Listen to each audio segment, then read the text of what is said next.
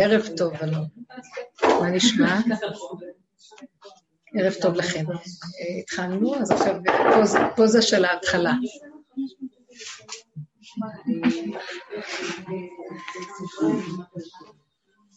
תני לי את יושבת. תודה.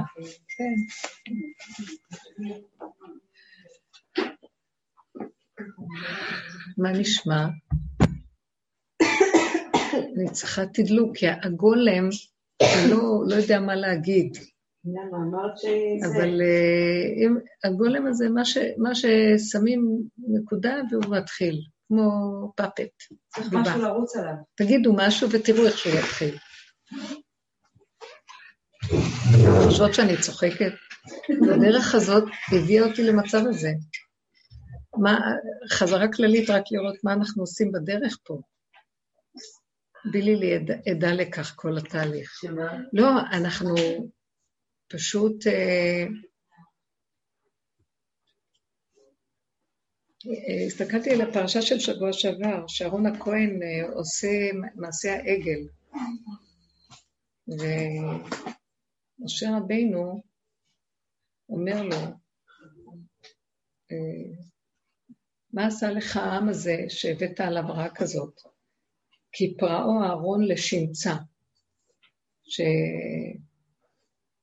שאהרון מסכים לעם, לדרישה שלהם לעשות עגל, כי הם פחדו שמשה רגע אחד לא הייתה להם סבלנות להמתין, לראות שמשה, אם אתם מכירות את הפרשה, שמשה רבנו נעלם להם, ועכשיו הוא לא חוזר, הוא בושש לבוא בשעה, הם מפחדים שהוא כבר הלך לאיבוד. שימו לב איך נראית תודעת עץ הדת. חרדתית ומאבדת את ה... לא יכולה להכיל שאין לה את מה שהיא רוצה בתוכנית, ואז רגע אחד אין, אז uh, ישר רואים את הפריאות של התודעה, את הפרוע, את הפירעון. ואז באמת הוא, משה רבנו כאילו בא אליו בטענה, מה עשה לך העם הזה שהבאת עליו כזה רעה? אז הוא אמר, כי ראיתי את העם כי ברע הוא, העם נמצא במצב של רע. אז הלכתי איתו. איזה מין תשובה זאת. אני קצת רוצה להכניס מחשבה בתוך הפרשה הזאת. משה רבנו מביא את האורות של הלוחות הראשונים, את האור הגנוז בלוחות הראשונים. זה אור שהלוחות, הלוחות כתב אלוקים חרוט משני עברים. את קוראת את אותו הדבר משני עברים, שזה לא דבר טבעי, בדרך כלל יש צד והיפוכו. שני הדברים אותו דבר, אין דבר והיפוכו. אחדות. הוא מביא דבר כזה למציאות של אנשים שהם רק יצאו ממצרים, עוד אפילו לא, התחיל, לא קיבלו את התורה על מנת לעבוד איתה, והם באמת במצב של עבדים שהוציאו אותם לחירות, אבל יש להם עדיין את כל הסממנים של עבדות. פחד, חרדה מהאדון שהם צריכים להיות לו, והבהלה, ועם כל האותות והמופתים המדהימים, הם בתת רמה, בעצם הם ברמה מאוד ירודה. לעומת הלוחות הנעלים האלה, שימו לב איזה פער של דבר והיפוכו. אז הוא לוקח את הלוחות האלה ושובר אותם מיד.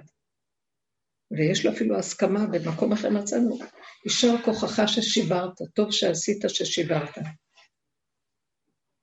הוא בא בטענה לאהרון אחרי שהוא שיבר, למה, אתה, למה עשית להם את זה? למה הסכמת להם למעשה העגל? והוא אומר, כי אני הלכתי עם הרע שלהם. כשאני שומעת את הדיבור של אהרון, אני מבינה בדיוק מה קרה פה. הלוחות הראשונים לא, כאשר יש אורות גבוהים כל כך, והכלים לא יכולים להכיל את האורות האלה, זה מצב של נגף, מגפה. זה המצב של פיצוץ שלא זכה, נעשה לו סם המוות. פשוט זה הופך להיות לרועץ לבן אדם. כשיש מדי הרבה שכל ואין יכולת להכיל, זה יכול להיות שיגעון, משוגע, מאשפזים. המצב הוא מאוד מאוד גרוע. אז משה רבנו כל כך פחד, כי הוא הכיר את המהלך הזה, אז כעל מנת שהאור הזה לא יפגע בהם, הוא שיבר מהר את הלוחות. אבל הוא עדיין כועס על אהרון, למה, למה הבאת אותם למצב הזה? מה אהרון עושה? אני הסברתי את זה, לי חשוב לחזור על זה, כי אנחנו בעצם כאן כל העבודה שלנו. משה רבנו, מה החידוש של משה רבנו בכל הסיפור? ואני לא סתם מדברת כאן פרשת השבוע, אני מבשרי רוצה שנגיע לנקודה שלנו. משה רבנו הוא חידוש גדול בעולם. אברהם, יצחק ויעקב, כתוב וירא, וארא, בפרשת, אה, בספר שמות. וארא אל אברהם, יצחק, יעקב בקל שקי, ש"ד י', ולא נגליתי אליהם בשם הוויה. משה רבנו, השם אומר למשה, אליהם אני נגליתי בשם ש"ד י', שם של טבע, ואליך אני נגלה בשם הוויה. החידוש של משה רבנו בעולם הוא שהוא מביא את האור הגנוז אלינו. במצב שלנו, אנחנו אנשים שוכני ארץ, שפלים, מביא לנו אור מאוד גבוה, שגם למלאכים אין אותו. זה אור מאריך אנפין, מהסוג של אה, הנותן לרעים ולטובים, של השתוות הצורה, שאין דבר בהיפוכו, ואחדות הבורא ב... לפני המהלך של חטא עץ הדת בעולמות העליונים, אם אפשר להבין מה זה לפני. העם, אנחנו נמצאים למטה במצב אחר לגמרי, אחרי חטא עץ הדת, שבורים רצוצים, אין כלים, אנחנו תחת מסכים מבדילים, הכל דמיון, כל מה שאנחנו עושים כאן הוא תחת מסך של דמיון. אם היינו יודעים באמת איפה האמת ואיך אנחנו נראים, היינו מתעלפים את הרגע, טוב שאנחנו לא יודעים, יותר טוב לנו. כל הכאבים והמצוקות שיש לבני אדם פה, זה כתוצאה מהתודעה הזאת של עץ הדת, של דבר והיפוכו. מאיפה המצוקה נובעת? כשיש שני דברים שסותרים ואין לי את ההכרעה ביניהם, ויש לי ספק ואין לי ידיעה, אין לי איסורים יותר גדולים מזה. על כן אמרו חז"ל, אין שמחה כהתרת הספק, אין מנוחת הנפש יותר מהתרת, ואין איסורים יותר גדולים מאשר אדם שהוא לא יודע, זה זה, זה לא זה, זה כן זה, זה לא זה. כאשר באמת, אני אגיד לכם את האמת, לא זה ולא זה שווה כלום. או גם זה וגם זה יכול להיות הכל בסדר. והוא כל הזמן במקום הזה ולא יודע את עצמו. אנחנו תחת מסך של ריבוי, במקום האחדות הזאת של נקודה אחת שאת יודעת, יותר לחזור סיבוך עם שתי הפכים. כי מה אכפת לך ככה או ככה? כל רגע יש רגע אחד מחשבה איתו. והמחשבה יכולה ליצור הרגשה, כי כן השם ברא את כוח הרגש, אבל שמתאימה לו את המחשבה ולא יותר. ואחר כך פעולה קטנה פשוטה והוצאה לפועל. סוף מעשה במחשבה תחילה, פשוט. אפילו המעלה הייתה שבעודו חושב, ברגע שבא לו מחשבה, חפצו קשורה ביכולתו. ברגע שהוא חושב, האדם היה יכול להיות במדרגה אחרת, האדם הראשון לפני החטא, שברגע שהוא חושב משהו, אם שלחו לו את המחשבה, מיד גם הפעולה נמצאת איתה וגם לא צריך להתאמץ, לא צריך כלום, לא צריך את כל התהליכים והסבל ונפילות וירידות וזה, עמל רוגז והגיע. שום דבר. עכשיו תראו מה קרה לו. הוא נכנס למצב של ריבוי, כאילו השפריצו אותו מנקודת היחידה לעולם הריבוי. רסיסי, רסיסי, רסיסי, רסיסים. מלא מחשבות, מלא הרהורים, מלא, מלא הבנות והשגות ואפשרויות ומשמעויות ופרשנויות ומה לא. אחר כך גם התרגשויות בהתאם לידיעות הרבות. עכשיו יש התרגשות שסותרת, לפי הידיעה הזאת יש ככה, לפי הידיעה שסותרת זה ככה. וכל הזמן הוא נע ונע בין בליל של שערה במוח, שערה ברגש, ואחר כך התפקודיות כמו עכברים מסוממים. נעשה עבודות ויגיעים לריק ולבהלה. נלך לעשות עבודה. למה עשיתי? הייתי צריכה לעשות חבל עליו. בוא נלך ככה. עושים ככה, לא הייתי צריכים. וככה האדם חי את חייו. ואנחנו עוד אומרים, וואי, הלך לי איזה יום, רגע, אנחנו יכולים אפילו לעשות, היום הלך לי להסתדר לי והכל. חכה יום-יומיים, כי הסקאלה תמיד נעה בין דבר להיפוכו, אה, מה שאומרים, אה, עת כזאת ועת כזאת. בקהלת נותן 16 עיתים, עת כזאת, עת שלום ועת מלחמה. אז יש שם שלום, אחרי רגע תהיה מלחמה. כי, הש, כי השלום של העולם מפרנס את המלחמה, והמלחמה מפרנסת את השלום. וזה דבר והיפוכו, שדבר תלוי בדבר, ואין לנו יציאה מהדבר הזה. משה רבנו אה, הוא חידוש בעולם. עכשיו, מה, מה הם האבות אברהם, יצחק ויעקב? עשו עבודה מאוד מאוד גדולה, אבל כל הזמן היו במצב של הכרת התוואים של תודעת עץ הדת, ועבודה איך לצאת מהם. משה רבנו, מקומו היה משהו אחר לגמרי. הוא כבר השלים את עצמו בזמנים, לא יודעת, בשמיטות קודמות, אי אפשר להבין את זה. נשמה שכבר הגיעה לעולם, שהוא לא צריך את כל תהליכי העבודה עם עצמו, הוא כבר משתמש באור הזה של אחדות הבורא בתכלית האחדות. שהשכל שלו עליון, יחד עם מידות אה, שמתאימות לאותו שכל, ואין שם שום ספק והיסוס. כולו כלי להורדת הניסים מעל, הכוח הניסי מעל הטבע. יש כזה דבר, יש טבע. בואו נסביר. מה זה טבע? שהכל פועל לפי החוק שהשם קבע בעולמו. הים יגיע עד לפה ולא יותר. ההר הזה יהיה גבוה עד כאן ולא יותר. כן? היבשת הזאת, זה זה. היבשת הזאת, הכל נקבע לפי גבול, גדר, סדר, מידה, ככה שאמר לעולמו די. זה נקרא שם ש"ד-י, שזה מרמז על הבריאה, הסדר שלה, החוקיות שלה, מושלם. משה רבנו בא ממקום שמי שברא את הבריאה ככה, הוא גם יכול לשנות אותה. כי מי שאמר לשמן שידלוק, יגיד לחומץ וידלוק, וזה בסדר, כי הכל שלו, והוא בעל הבריאה, והוא, מי אומר לו מה תעשה ומה תפעל, למרות שהוא מכבד את החוק ורוצה שיישאר ככה. אבל זה מין מקום כזה, שבוא נאמר, שהחוק של הבריאה יתקלקל, כי אנשים תקועים, אז יבוא עכשיו אור כזה שיכול לפרק את כל התקיעות בשנייה, ולסדר משהו אחר ברגע אחד. בו בזמן שהאבות עבדו איך לפרק את כל הקלקול ולעבוד איתו על סדר התיקונים, דבר אחר דבר, סדר, השתלשלות, זמן, מקום, לא ככה אה, יעשו קפיצות ויסתדר להם. זה היה כוחו של משה רבינו. עכשיו, הוא מביא לוחות מהמקום הזה. עכשיו, תראו את הפער איפה אנחנו נמצאים. עוד לפני בכלל העבודה על תודעת עץ הדת בתורה. הוא משבר את הלוחות. מה אהרון הכהן מראה לי? את העבודה שלנו. הוא אומר לו, אני הלכתי עם הרב, עם העם ברע. הוא השושבין של ההוויה והוא השושבין של השכינה ששוכן איתנו, כוח האנרגיית החיים ששוכנת בתוך העולם ומחיה אותנו אחרת מאיפה אנחנו חיים ומאיפה הירק הזה נושם בכלל וחי. זה השכינה, אבל היא נמצאת מאוד מאוד למטה והיא לא מתהלכת איתנו בשיא היכולת שלה. כלומר, שימו לב איפה, כמה אנחנו ירודים. אנחנו אפילו לא מכווננים לחוקות הבריאה הנכונים, אנחנו עושים את הבריאה, את הטבע של הבריאה. כי המוח של עץ הדת מקלקל, כי הוא מדומיין והוא עובר את גבולו האמיתי והוא מלא ישות וכוח ואגו ומה לא, ועושה מה שבא לו, הוא חושב שהוא מה זה גאוני ומושלם ויודע הכל, והוא הורס את הבריאה. ואז חוקות הבריאה מתערערים. זה נקרא שהשכינה, כוח האנרגיה של החיים, מוסתר, הוא לא נכון, ואז יש מחלות, ויש. אנחנו יודעים את כל הדברים. העולם לא פועל טוב, באים כל מיני שרלטנים לעולם, שולטים, עושים מה שהם רוצים, מפרים את האיזון של הבריאה. ואז מה שאנחנו צריכים לעשות, אהרון הכהן אומר, אני, העם נמצא ברע, כי הוא שולט בו תודעת עץ הדעת, העריץ, רשע, שמק... שהדעות משובשות, והן משפיעות גם על המידות, ובסוף התוצאות יהיו מאוד משובשות. ואנחנו בתחילת הדורות הוצאנו רק את העם ממצרים, ומה אנחנו מצפים, שכזאת תורה תתאים להם? שכזה אור יתאים לכלים האלה?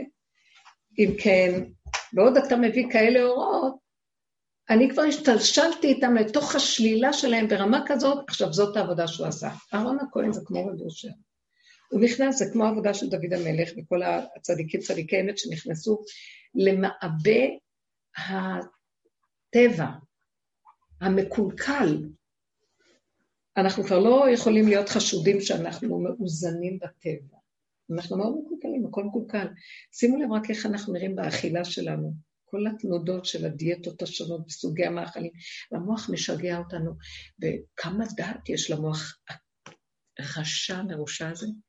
אנחנו בהפצה משוגעת של דעת, כזה כל מרכיבי המזון, ויודעים הכל, ויודעים על גוף אדם הכל. ומרוב ידיעה אנחנו כבר משובשים. כי כשאדם יודע בתודעת עץ הדעת, אז זה סכנה, למה? כי עכשיו שהוא יודע, הוא גם יאכל את זה וגם את זה וגם את זה, למרות שהוא יודע שזה לא טוב, אבל הוא יודע כל כך הרבה שהוא לא... הידיעה עצמה גורמת לו שהוא כבר ייפול בדבר. יותר טוב לא לדעת מה שלדעת. כי מרוב ידע של מה נכון, הוא גם מפרנס את הלא נכון, כי דבר ניזון מדבר, תשימו לב, נכון? יותר טוב לא לדעת, כבר אני רוצה להיות כמו איזה יליד אה, באפריקה, באיזה ג'ונגל, שיודע מה הוא צריך לאכול בלי דעת, והוא הכי בריא בעולם. מה שהתרבות שלנו, שכל כך הרבה יודעת, והורסת עצמה מרוב דעת. כי מחקר כזה יבוא יעשה ככה, מחקר אחר יעשה ככה, מחקר כזה, ואנשים הולכים אחרי מחקרים, ואלה נגד אלה ועד בעלי, וכולם מבולבלים, ואחרי 35 שנה שגידלו ילדים לפי מחקר מסוים, קם אותו בעל המחקר ואומר, לא, אני טעיתי.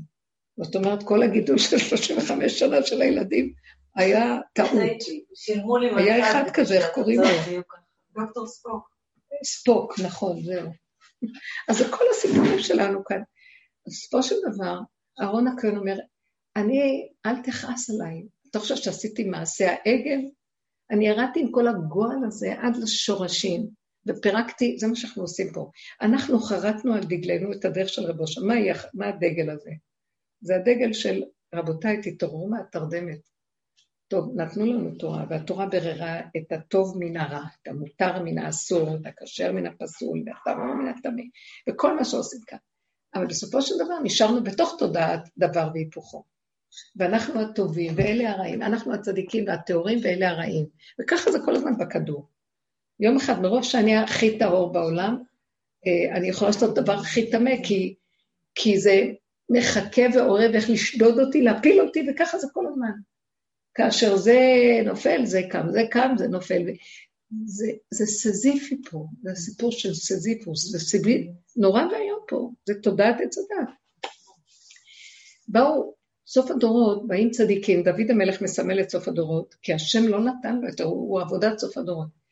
מה שהוא לא עשה, לא הלך לו, אז הוא היה חייב להישאר תשוש בתוך הפגם והשלילה, והוא דפוק. לוזר, לא הולך לו, אז שישאר ככה וזהו. משם הוא גילה את סוד החיים. כלומר, שזה לא, לא בשמיים היא ולא מעבר להם ולא בעץ החוקה. כי השמיים זה תודעת עץ הדעת הגבוהה. בוא נגיד, אפילו אם היא ב... אה, יש שם מלאכים, אבל מלאכים הם גם יצורים נבראים. והם תלויים, דרך אגב, המלאכים תלויים בבני אדם. כשבני אדם עושים פה עבירות וזה, אז המלאכים נפגעים מזה. כל מה שאדם עושה פה בעולם, בסדר הבריאה וההשתלשלות, פוגע בכל העולם, בכל הסדר, כן? כמו שכתוב, אדם עשה עבירה, אז הוא יצר מלאך בלי יד. או אז, אז המלאך הזה בא ואומר לו, תפרנס אותי, אתה עשית לי את הבלאגן, אז עכשיו אני אציק לך עד שתסדר אותי. אז אנחנו אחראים על המצב. בראש השנה כתוב, הוא נתן את תוקף, גם ביום הכיפורים, זה פיוט כזה של רבי ברוך ממגנצה, אתם מכירים את הסיפור, אני לא אכנס בזה. ואז הוא אומר שם, ומלאכים, אה, הוא נתן את תוקף קדושת היום, כי הוא נורא ואיום, מלאכים יחפזון, וחיל ורעדה יאחזון, ויאמרו הנה יום הדין. אה, אז מה זה וחיל ורעדה יאחזון? אז רבו שריה מפרש את זה, ממה הם כל כך מפחדים המלאכים? שמי יודע מה, מה נגזר עכשיו בעולם בגלל בני אדם, הלא דנים את מעשה בני אדם. כי אה, ברגע שנגזר שהם עשו משהו, אז עכשיו כל הבריאה תסבול מזה, וזה מפחדים, מה יהיה גזר דין עליהם? באיזשהו מקום אנחנו תחת שליטה של תודעה כזאת, שכל הזמן המצב שלנו נמצא כאן, אוי לי מה אני אעשה, אוי לי אם אני לא אעשה. ובסוף אנחנו מגיעים למסקנה טוב, בשב ואל תעשה עדיף. כי מה שאני לא אעשה, אני בסכנה איומה. אני פשוט מסוכן, ואני יכול להחריב עולם. האדם במשנה הוא נקרא אב נזיקין. יש כל מיני דרגות של מזיקים, הוא אב נזיקים, בגלל שיש לו את הדעת, מה שאין לחיות ולכל הבהמות וכל הדוממים שיכולים להזיק. זה המהלך שאנחנו מסתכלים עליו ואומרים, בואו, אומר ככה, תפסיקו, כבר אין לו חיובי ולא שלילי, תתחילו לשלול את הכל. זה היסוד של העבודה שלנו פה שנים. התחלנו לשלול, אנחנו שוללים ושוללים את מה? לא את השני ולא את השלישי, הפסדנו כבר לבוא בטענות לשני ולשלישי. אני רואה את עצמי דרך השני והשלישי, ואז אני רואה איך אני נראה. ואז אני אומר לעצמי, הוא רק המראה והמגן שלי. אני לא מתעסק כבר מה צריך כאן, מה הסדר, איך מטפלים בדבר, לא מה הסדר, לא מה הדבר. לא, הוא עשה נכון, לא עשה נכון. לא, אני יכולה להגיד שהשני עשה לא נכון, אני יותר טובה? זה לא מה צריך לעשות כאן, זה איך צריך לעשות את מה שעושים. מה זאת אומרת איך לעשות? אני לא יכול לעשות יותר. אני לא רוצה... עכשיו תראי, את סיפרת סיפור יפה. לא, אני גם לא איתך מראש, אני עוד סוערת. מה... בעבודה שלנו, את סיפרת סיפור שאת באת למקום שם, וראית בשדה שאת שתלת עשרים עצים, ואת אוהבת מאוד את העצים שלך, וזה שטח לא הם לא שלך. שלי. לא, הם לא שלך, הם שייכים. את שתלת אותם? שתלתי אותם. מי נתן לך אותם? קנית אותם? כן. אז זה כספך, קנית. אבל השטח לא שלך, שטח של דוד שלה, והיא, הוא הסכים לה שהיא תשתול, נכון? כן, גרתי שם 20 שנה, שתלתי שם עצים. אחר כך היא עזבה שם, והוא בא וחתך את כל העצים. אז זה מזעזע אותה. כי הוא יודע שזה נורא, הם היו נורא חשובים. משקה אותם בקיץ, וגם רציתי להעתיק אותם, כי קלטתי שלא מטפלים בהם, והוא לא הודיע לי שהוא כורת אותם, הוא לא להודיע לא לי. כן. אז גם זה לא, עכשיו אני מבינה, בדיוק אני חבר, מדברת עם חבר שזה בכלל לא חוקי, מה ש... כן. אז עכשיו היא מזועזעת מהסיפור הזה. אז אנחנו אומרים, מה יש לנו. להזדעזע מהשני? בואו נסתכל על עצמנו. וגם אם אנחנו מסתכלים על עצמנו ורואים את עצמנו כל הזה, בסופו של דבר תמיד נשאר במקום הזה שהעולם פה יזעזע אותנו עד הסוף. מה מזעזע אותך? זה באמת מזעזע. כי האדם עץ השדה, כך כתוב, באמת, העץ גם על פי הלכה, אם זה עץ פרי, אסור לחטוף אותו בצורה של חורבן והרס, אלא הוא צריך לעקור אותו ולהעביר אותו למקום אחר, ולשתול אותו במקום אחר, כי זה עץ עושה פרי. ולכן המהלך הזה באמת מזעזע. גם היא אומרת שגם על פי חוק המדינה, ולא רק על פי הלכה. אז עכשיו, מה מפריע? זה מזעזע אותך. כל מיני דברים מזעזעים אותי, גם מזעזע אותי. אני עכשיו, אנחנו קצת נתעכב, מה עשה אהרון הכהן עם העם? הוא הסתכל עליהם, הם רצו לעשות עגל, כי משה רבנו איננו. עכשיו, מה הוא יכול היה לראות?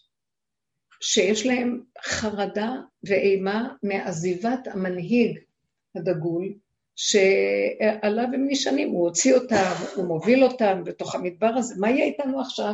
מפחדים? שימו לב לחרדה הזאת, שמאיפה היא באה בעצם, כל החרדה שיש לנו. ואני רוצה להגיד לכם, כל מה שאנחנו עוברים, המצוקות, כעס, רוגז, אה, קנאה, שנאה, נקימה, נת... הכל נובע מהפחד. הפחד הוא המידה הראשונית אחרי אה, הנשימה של הקיום. בתוך כל אדם, איך שהוא נולד, נכנס לפחד. עצם ההיזרקות מבסיס האם וההתלשות, והפחד הנורא. והפחד הזה יוצר את כל, את כל המידות האחרות, אבל זו המידה היסודית הבסיסית. מהפחד נהיה כעס, שמאדים יש לו שתי ירחים, פחד וכעס. fear and flight, הוא, הוא מתקיף מרוב פחד, הוא מאדים המלחמתי. הגאווה באה גם כן מפחד, מפחד של מישהו יערער לי שאני לא מציאות בכלל, אז אני אראה לו מי אני, ואז הוא מתחיל לרכב על כולם. והכל נובע מהדבר הזה. עכשיו, הכעס שיש לנו מהסיפור הזה, זה כאילו שחטו לי, לקחו ממני איזה חלק והוציאו אותו מהחיות שלו. היה פחד לאדם הראשון לפני החטא? אדם, כל התנועה הזאת שבאה לנו, תנועת הפחד הזאת, היא תנועה שהיא קיימת מרגע שהקדוש ברוך הוא החליט לברוא עולם. כי אז הוא. הוציא מעצמו מציאות. ואז עצם הניתוק של הדבר מעצמו החוצה, יש איזה... הוא היה חייב לצמצם את האור שלו כדי לאפשר שייווצר עולם. אז החושך בחוץ, שאין את האור המוכר, יוצר מצב כזה. אמנם, מה שתודעת עץ הדת עשתה, היא העצימה את הפחד בדרגות שאי אפשר לתאר. זה כמו תודעת עץ הדת, שאכלו מעץ הדת, התיישב עליהם כמו זכוכית מגדלת. אז כל דבר עכשיו זה תחת הרבה יותר ממה שזה באמת. למה עושים לתינוק ברית מילה ב- בשמונה ימים? זה אכזרי, לא? איך קטן כזה יכול להכיל כזה כאב? ניתוח בלא הרדמה. כי אין לו דעת, אז הוא לא מרגיש. ברגע שיש לו דעת, הכאבים בלתי נסבלים, חייב הזרמה, הרדמה, הוא לא יכול. תראו מה שהדעת עושה לבן אדם. צריך כזה שליטה בדעת על מנת לא להרגיש את הדעת, או צריך שלא יהיה בכלל שום דעת, כמו גולם, על מנת שכמו שאמרו, יוסיף דעת, מוסיף דעת, מוסיף מחור. אז המהלך הזה, שהיה, תמיד יש יסוד הפחד בבריאה, אבל הפחד בבריאה הוא לא פחד בלתי נסבל, הוא חלק מנשימת, כמו למשל, שאיפה ונשימה. אז יש הפרדה, ובין זה לבין זה, כאילו, אין כלום. זה תולה ארץ על בלימה, ואין, אבל הכדור חי ככה, והכל חי, כל הבריאה היא כזאת, של, יש בין לבין איזה מקום של אין, אין, אבל הדעת תופסת את זה ברמה אחרת לגמרי, דעת של עץ הדעת. על כן, כל הסבל שאמרתי, והמצוקות של בני אדם נובעות מהזכוכית מגדלת הזאת, כי תמיד יש איזו נקודה, כי ככה, עצם זה ש...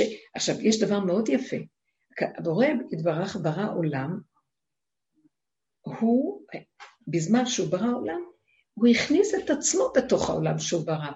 לעולם השם יתברך ניצב בשמיים. זאת אומרת, באותה דעת שהייתה לך לברוא עולם, שם אתה גם נמצא, בכל דבר שהוא ברא, הוא קיים בדבר. רק הוא מאוד מאוד מוסתר, והוא בתוך הדבר, כי אחרת מאיפה הדבר הזה חי? אחרת אין לו חיות. זה לא שהוא יצר דבר ונעלם, הוא מזרים לו כל הזמן את החיות שלו. ורגע, הוא נעלם משם, אותו דבר נעלם מן העין, ואין לו קיום. אבל עץ הדעת, זאת אומרת, זה, לנברא או ליצור, ליצירה שיש, ידיעה כזאת, יש לה איזה, תמיד היא נשענת על הידיעה, זו מין אמונה פנימית קיימת שתמיד יש לה מאיפה לנבוע, היא קשורה עם החיות הזאת שקיימת, אפילו שהיא נעלמת לה, יש לה את האמונה שהיא קיימת. בעוד עץ הדת חתך גם את זה. זאת אומרת, הוא לא חתך, הוא הסתיר את זה. ואז אנחנו חיים בחרדה נוראית, כל הזמן. כל דבר אנחנו מאוימים, מבוהלים, חרדים, ואז כתוצאה מהבהלה והכעס והרוגש לחיים, אנחנו הופכים את עצמנו לעבדים. למשל, סידרנו לעצמנו תדמית, אנחנו עובדים על הדמיון, תדמית, דמיון, אה, של אה, מי אני. קודם כל, האני הזה הוא דמיון אחד גדול. כי באמת אין שום אני, אין עוד מלבדו, זאת אומרת, החיות האמיתית שזורמת בעולם לא צריכה גם את המילה אני. האדם צריך כי יש מולו אדם אחר. הוא לא רואה שהאדם שמולו זה הוא, והכל בסדר, הוא מאוים מהאדם שמולו. מה הוא יעשה לו? מה יהיה? הוא מפחד. זה מעצים לו את הפחד, אז צריך עכשיו או לרצות אותו, או להתחנף אליו, או להתגבר עליו, או להראות לו שהוא משהו. כל הזמן אנחנו במלחמת קיום נוראית מול השני, ויוצרים מצבים של שקר ומסכי אה, תדמיות שונות, כאשר בפנים הכל כל הזמן מת מפחד. מסכן האדם, מסכנים הילדים, שהם באים ממקום של, אה, של הניקיון הזה, הטהור של הגולם הפשוט, ומה שאיך שהם באים, איך העולם נראה מולם. כולנו נפלטי השואה הזאת, היינו ילדים כולם. אז כשאהרון אומר למשה, מה, אני הלכתי איתם עם הסיפור שלהם, ונכנסתי לחרדה שלהם, והבנתי אותם. איך, איך אפשר לא לרחם? כי הם היו אנשים ברמה אחרת, משה ואהרון. היה להם איזה כוח פנימי שהם כבר ראו את הכוח אה, של התודעה הזאת, והם חכמים וחוקרים ויודעים. והם מסתכלים על העם, הוא הסתכל על העם במציאות שלו, והרחמנות שלו, התפקיד שלו היה לרדת למציאותם, ולהוביל אותם עם הרע, כי איזה עצה, בואו ניקח עכשיו את הנקודה אחרי כל מה שאמרנו. איך נצא מהדבר הזה? לצאת דרך הדעת זה כמעט, אין סיכוי. למה? זה נתק. יש כזה דבר, אבל נורא נורא נורא קשה. בואו, אתם יכולות להבין למה? כי כל פעם שאנחנו מנסים לעבוד דרך הדעת, משהו בדעת יגנוב אותנו, ויכול בשנייה אחת אחרי כל העבודות לגנוב את זה שאני עשיתי עבודה. האני הזה, גם במיטבו, יכול לתפוס את המקום הזה של... וצריך להיות מאוד מאוד... אה, אה, התורה ניתנה על מנת שילמדו איתה בדעת ויפרקו את תודעת עץ הדת על ידי הלימוד. אבל בקלות שאפשר גם להתגנב למקום של הגדלות והגאווה והחשיבות וההרגשה שאני יודע. אבל היו כאלה חכמים שדרך הדעת יצאו גם כן. אבל זה כי הם, הייתה להם עבודה פנימית במידות, הם שקללו את שתי הכוחות. אבל רק דרך הדעת זה מאוד קשה.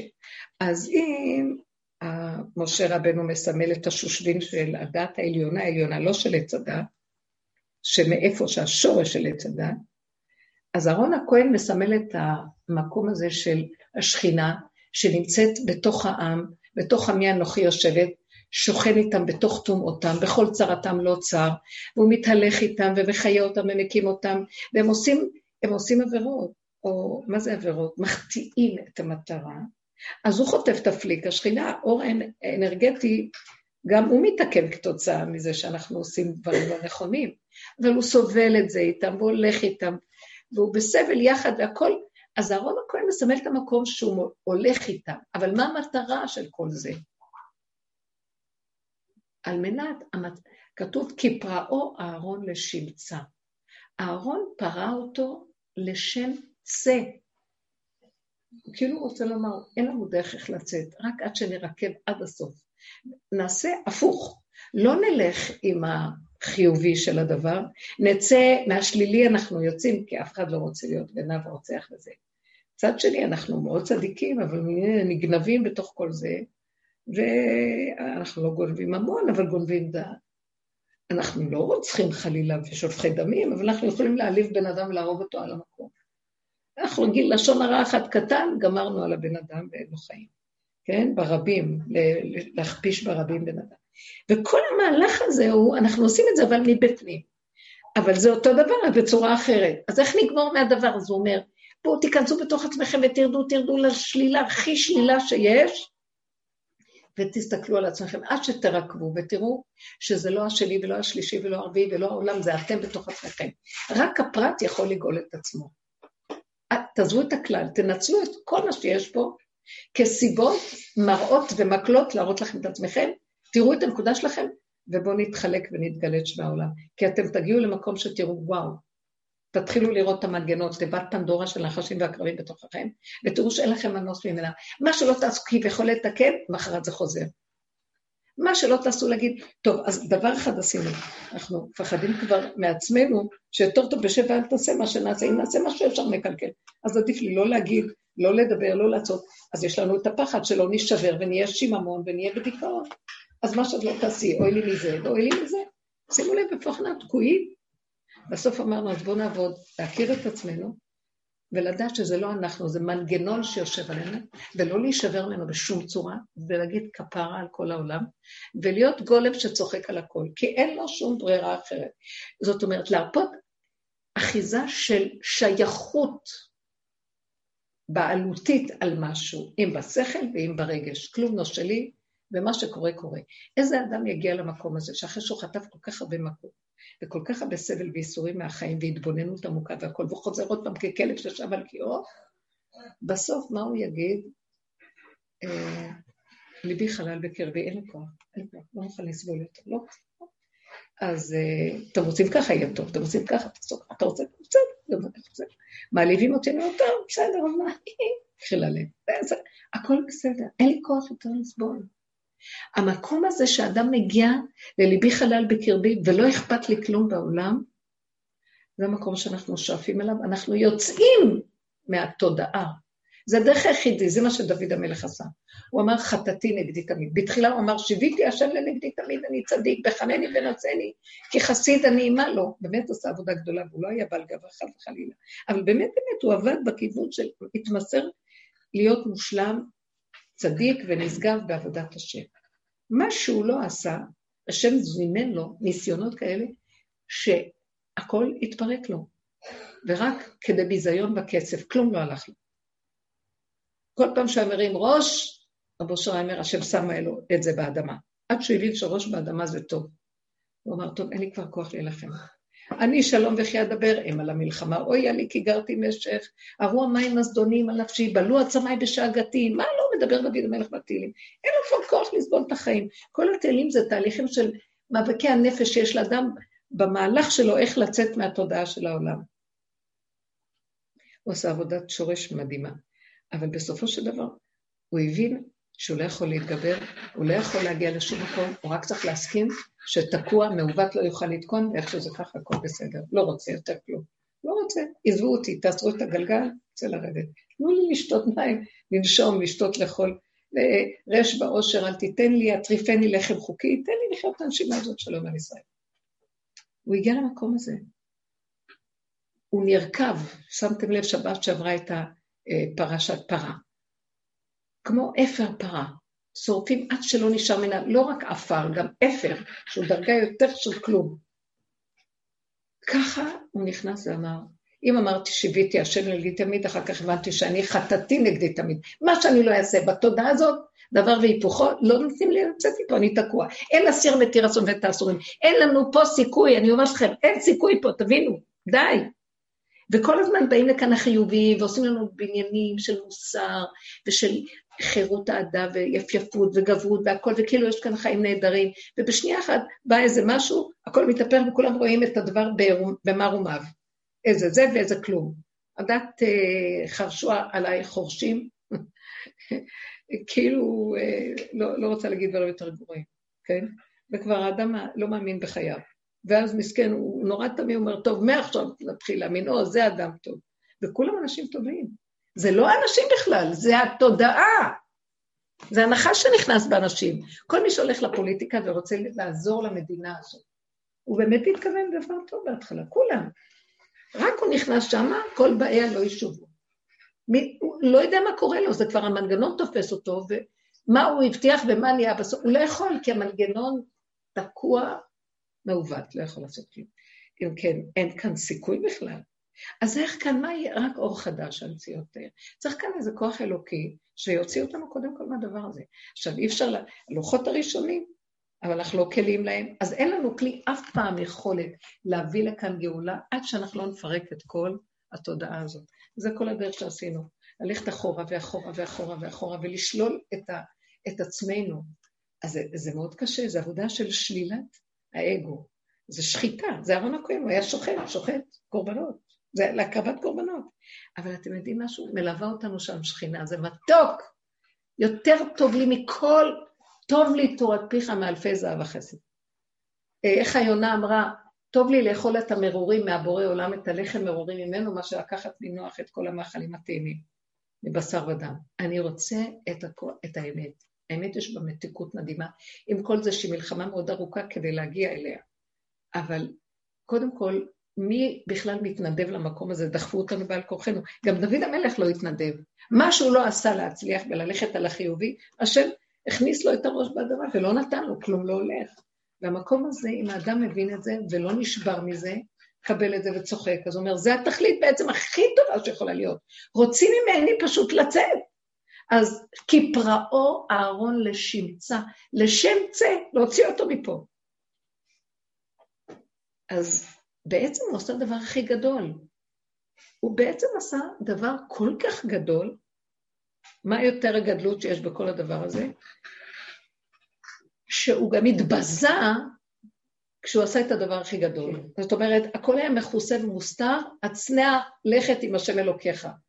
בחוץ אתה חוטב ביזיונות ואתה עושה את העבודה של גאולת העולם. מה דעתכם? זה היה רב אושר. ככה הוא עבד. חטף ביזיונות מכל העולם. מה הוא מדבר? מה זה הדבר הזה? מה זה העניין הזה, הפגם? מדבר על הפגם, על הפגם. תסתכלו רק על השלילה שלכם, על הפגם. אף אחד לא פה, זה רק אתם והכל אתם. ו... מה, אבל ההוא עשה לי, הוא חתך לי את העצים. מה זאת אומרת? אני אסתכל על עצמי, אבל הוא חתך את העצים. השם לא שלח אותו לחתוך את העצים בלי שתראי את עצמך. וזה באמת נורא מרגיז לבן אדם. אבל הוא עושה את הדבר הכי מזעזע. ויש הלכה בעולם. ואז אני אגיד לכם, יש הלכה בעולם מי נתן את התורה? לא השם יתברך. אז שיבוא ויגאל את ההלכה שלו. אני צריכה להילחם על ההלכות שלו? כשיש כזה רשעות שעושה כזה דבר? אז יש בתי דינים, והולכים את זה, לכי תסתדרי עם הדין. לכי תסתדרי עם בתי דינים. מה שלא תעשי את לא יוצאת ראש. קודם כל זה דין, את הולכת לדיני המדינה, השם ישמור. את הולכת לדיני זה, גם כן לא פשוט. עכשיו, אולי הוא לא יכבד את הדיני תורה, אז לכי לדין, אה, הוא צריך להכיר בדיני תורה. לכי עכשיו לדיני ערכאות. זה מה שנקרא עינוי הדין. מושכים תיקים על תיקים על תיקים וזמנים ולא יודע כמה כסף לעורכי דינים ומה לא... לכי. יושבת ואת המומה, ואת לא יודעת מה. ואני שואלת שאלה, ריבונו של עולם, אם אתה נתת את התורה, לאן נעלמת? איפה אתה? אתה לא בתוך התורה. זאת אומרת, שלמעשה חוק כזה ישר, של הלכה אמיתית, שזה באמת אמת לאמיתה, למה כשהוא בא לעולם אף אחד לא מקשיב לו? איך יכול להיות? ואני צריכה להילחם שיקשיבו לו, וקולי לא נשמע, מילא תן לי כוח, תן לי איזה חיל, תן לי איזה מילה שנאמרת, אף אחד לא מקשיב לי. אז איזה, מה, מה עשית עם התורה? זה נקרא גלות, זה נקרא שאנחנו תקועים. אז מה עוזר לי כל החוקים היפים הם בשמיים הם, ואני באה להשתמש בהם, כי לא בשמיים היא התורה. צריכים לחיות איתה פה, אבל פה לא מקשיבים, אז מה אני אעשה? זה סימן שהעולם הגיע למצב מאוד מאוד מאוד קשה, שלא עוזר כלום. סליחה, אני רוצה להגיד לכם, כל המצב של הקורונה, הלוא להדיה, וברור שיש כאן איזה שיגעון בלתי נתפס. נכון שאני, כמו שאמרתי לכם בהתחלה, ברור לי, כשמש, ודיברנו על זה עוד לפני הקורונה, היינו אומרים אז, עכשיו מתחיל לרדת האור של הכתר, ולא, אני, אני לא נביא ולא בן נביא, מהדרך של, של העבודה הזאת, זו חוכמה פשוטה בדרך, שאפשר היה לזהות את זה. מכל העבודה שעשינו, הגולם יודע מה הולך לקרות. הגולם רואה, אתם יודעים, הכלבים שומעים רחוק. יש להם חושים. הגולם, יש לו חושים דקים, והוא קולט את המהלכים הבאים, מהכלום שלו. אז עכשיו, האור של הכתר, קראון, יורד. מי שיש לו כלים, זה כמו האור של האור הגנוז מתחיל לרדת. אז הוא יכול להיבנות מזה. ומי שאין לו כלים, זה נהיה מגפה. זה בדיוק מה שקורה בעולם. עכשיו, באמת באמת, עם ישראל תשוש, ואני מזכה בת נזקים של עם ישראל. לא צריך ולא מגיע להם שום צער. אתה רוצה לסדר את העולם שלך בחוץ? תסדר את העולם בחוץ. אני לא אלך לסנגר על העולם בכלל. יש צדיקי אומות העולם, לא אמרתי. אני לא יודעת, אבל למה מגיע לנו, אנחנו שרידי פר, חרב, פליטי מלחמה אחרי השואה, אחרי פוגרומים, איסורים שעם ישראל עברו, באנו לנחלה הזאת, תן לנו לחיות. לא אין לנו יום ולנו לילה, והחיים כאן לא פשוטים עלינו. אז אנחנו חייבים שתגן עלינו ותשמור עלינו. לא מגיע לנו כזה מגפה, לא מגיע. אז הוא אומר לנו, אז תקשיבו, למה אתם פותחים את המוח של עץ הדעת? למה אתם מאמינים לכל הסיפורים? אומות העולם יכולים להיבהל מזה ולעשות את כל... אבל למה אתם, אנשים שעברתם כל כך הרבה ייסורים, נכנסים כמו ילדים קטנים לכל השיער הזאת? תגידו, אתם דפוקים? העם, כי היא חוכמתכם ובינתכם לעיני העמים, אז בואו נלך לחכמי התורה ונגיד להם מה לעשות. אז הם מסתכלים על זה, והם אומרים, תעשו מה שהם אומרים לכם. אז אני מסתכלת על התורה, אני אומרת, אז שמה צריך להיות אור האמת הנצחי. טוב, בזמן הטבע, כשיש ככה, אז כולם עושים כמו שאומרים כולם.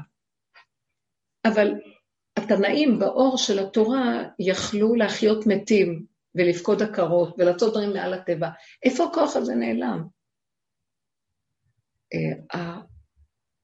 החולשה ירדה לעולם, וטבע עץ הדת התרחב, והתרבות של העולם המערבי היא משוגעת מרוב דעת, וגם זה התקלקל, כי זה לעומת זה הכל.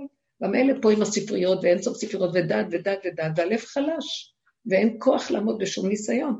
אז עכשיו, ברגע שבא ניסיון כזה, ואנחנו עם ישראל כל כך תשוש, כל כך חכמים עם התורה, זה מה שהציל אותנו כל הדורות. מה קורה לנו? למה אנחנו כל כך מבוהלים? מה קרה כאן? שימו לב, הקורונה זה אור. אז הוא יורד, אם ניקח אותו, ומה זה הכוונה אור?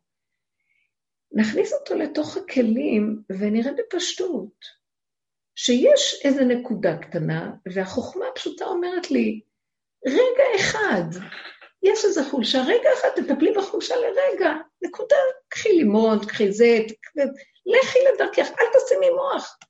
יושבים אנשים, פותחים, ופותחים ונוברים ונוברים ומגדילים, מדבר אחד עושים מיליון דברים, מדבר אחד מיליון דברים, מיליון, מיליון, מיליון, וכל היום רק נוברים וטוחנים וטוחנים וטוחנים, ויוצרים מציאויות, ויוצרים מעשים, ומבלבלים את כולם, מבעלים את הכל, וכולם נבהלים, וגם הכוח והשררה בידיהם, והשלטון והכסף, ומה לא בואי ואבוי לחיים לא כן, אז אין לך חיים, ואתה מסתכל, אה, ועיניך רואות וקלות, מה אנחנו יכולים לעשות במקום הזה? ואז אני אמרתי, תסגרו את המוח, ואל תתוודו לרשות. כאילו אתם לא שייכים פה, אין עולם, אין מדינה, אין עולם, אין כלום.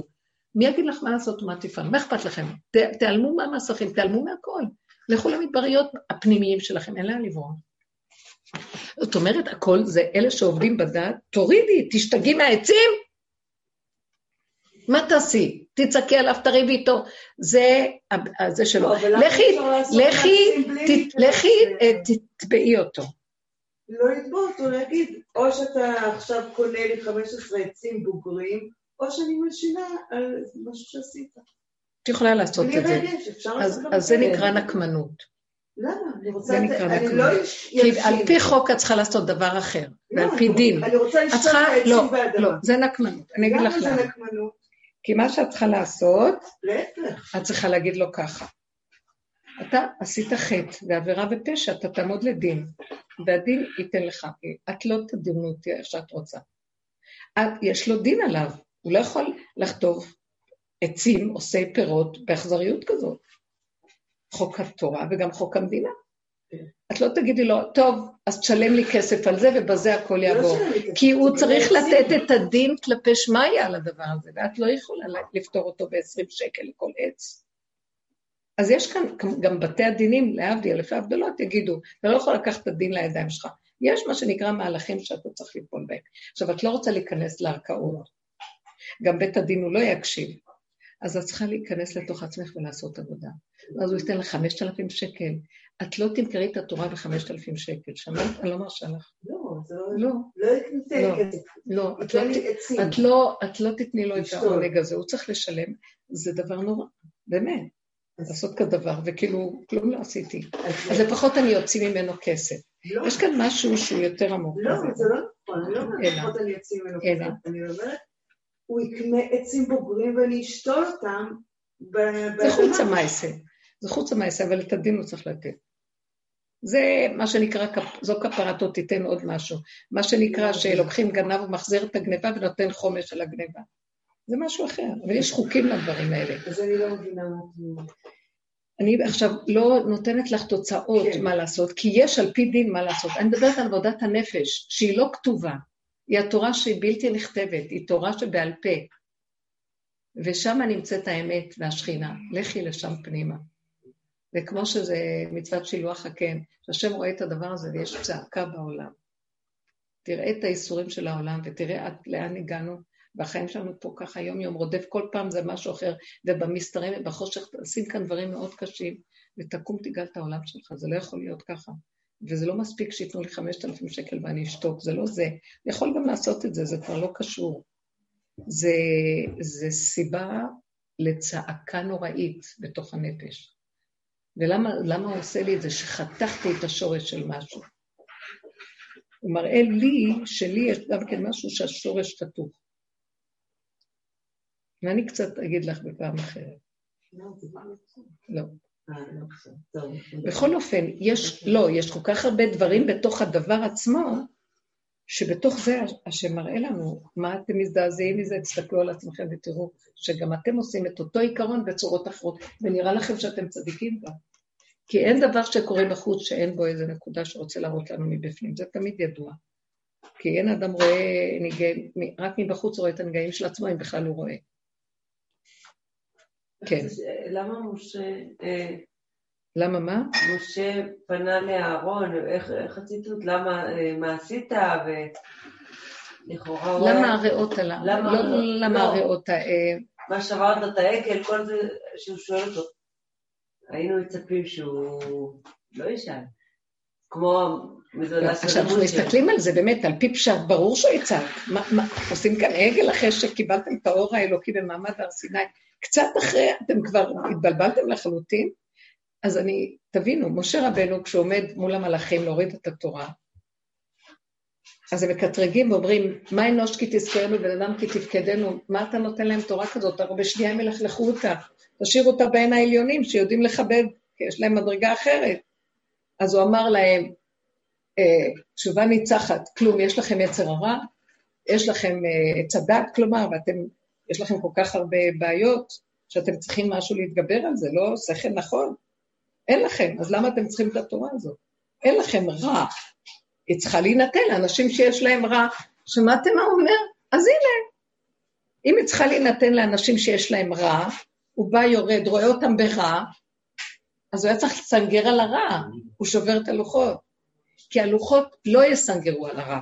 הבנתם מה אני רוצה להגיד? הלוחות הם דרגה של הוויה, אבל כשאין שכינה, אין כלים, גם לא יכולה הוויה להיות לנו לתועלת, הפוך, היא הופכת לנו לרועץ. כי זה אור כזה שצריך את הכוח של המידות, של השכינה, של הכלים, בנוי, ואז יש ייחוד, זיווג של ההוויה עם השכינה. אנחנו יושבים בתוך החק של השכינה, והיא השכינה, היא החוזק שלנו. ואז יש זיווג, ואנחנו ניזונים מהזיווג הזה ונהנים מהאור הזה. אבל אם אין שכינה, אין לו כלי לבורא עולם, הוא ירד על העצים והבנים יהרוג את כולנו. אתם לא מבינים איזה אור זה, זה פצצה אטומית. האור הזה, אם הוא לא היה שובר את הלוחות, אז האור הזה היה מחריב את האנשים. ברור, ברור. זה באמת הנקודה שאני גם אומרת שגם האור הזה, הוא השתמש בו גם במצרים, שהוא הביא את כל המכות, ושהקדוש ברוך הוא ירד על מצ... לגאול אותם, פסח ודילג, בבהילות יצאו ממצרים, כי האור הזה טיפה היה משתהה, הוא היה מחריב את הכל, כי לא היה שם כלי בכלל. אז הוא מאוד עשה את זה מהר כדי להז... מהר להזיז את הכל, הכל היה מהר. זה לא דבר שהוא מתמיד בבריאה. כי השם ברא בריאה עם חוקים, הוא לא רוצה להרוס אותה, הוא רוצה להשתמש בחוקים שלו. אבל לשעתו הוא מוריד את האור כדי להראות להם שיש כאן, אה, תדעו שיש, בבריאה הזאת יש כוח עליון שברא את הכל, תאמינו בו ותכירו אותו. אז משה רבנו פרסם את המהלך הזה, אבל זה לא היה יכול להתמיד יותר מדי זמן, אז זה עלה, אבל היה צריך להיות הרשימו של זה. אחרי רגע שכחו, שימו לב באיזה מקום אנחנו. ולא רק זה, אלא גם קלקלו עוד יותר אפילו. אז המהלך שלנו, אין תיקון, מה שעשה אהרון הוא התיקון הכי גדול, ולעתיד לבוא רק נראה את זה. שם זה רק רמוז, ולעתיד לבוא זה, זה העבודה של הצדיקים, לרדת עד הסוף לחושך והשחור הזה, איפה שירדנו, וכמעט פגשנו שם את כל ה... זה נורא ואיום לראות את כל השלילה שלנו, ולעמוד ככה, וזה לא השני ולא השלישי, וזה דבר שקשה לנו כל פעם לקבל מחדש. את אמרת שהעגל זה הם ירדו עד לגועל. הגועל של להכיר את התוואים והמידות של עצמנו, עד כמה אנחנו מגועלים. אנשים לא אוהבים את הדיבור הזה. למה אנחנו חיוביים, אנחנו טובים? אז לך אה, תתמזמז עם החיוביות הדמיונית שלך, ולא יודעת איך להגיד את זה, ואני נהייתי פושטית, נהייתי פושטית בפירוש, כי ירדתי לחושך הזה, ושם אי אפשר להיות, הופכים להיות קרימינלים, כי באור הזה רואים את כל הלכלוך. ואני יותר גדולה, יותר קרימינלית מכולם. אז תדעו לכם, זה עוד בחסד שלא יוצאים לי מילים יותר גרועות. אני, במעבר הזה, אני לא מטרה על עצמי, כל אלה שעבדו באמת, הרגשתי שאני עברתי שואה. אני יכולה לאכול את הקירות עם השיניים מרוב עצבים. כי את תקועה, ואין לך למי לפנות, והכל תקוע וחושך, ואת רואה את הקלקולים הכי גדולים, ואת גם בתסכול, כי את לא יכולה לתקן, כי מה שאת לא מתקנת חוזר, ועל מי הטענה? חושך, נסגרו עלייך השמיים, אין כלום. תאכלי אותה. ואם לא היה קצת השכל שהשם נותן, לא יודעת מה, הרחמים של הבורא שם, כי מלווה אותנו כוח שם, לא יכול להיות אחר.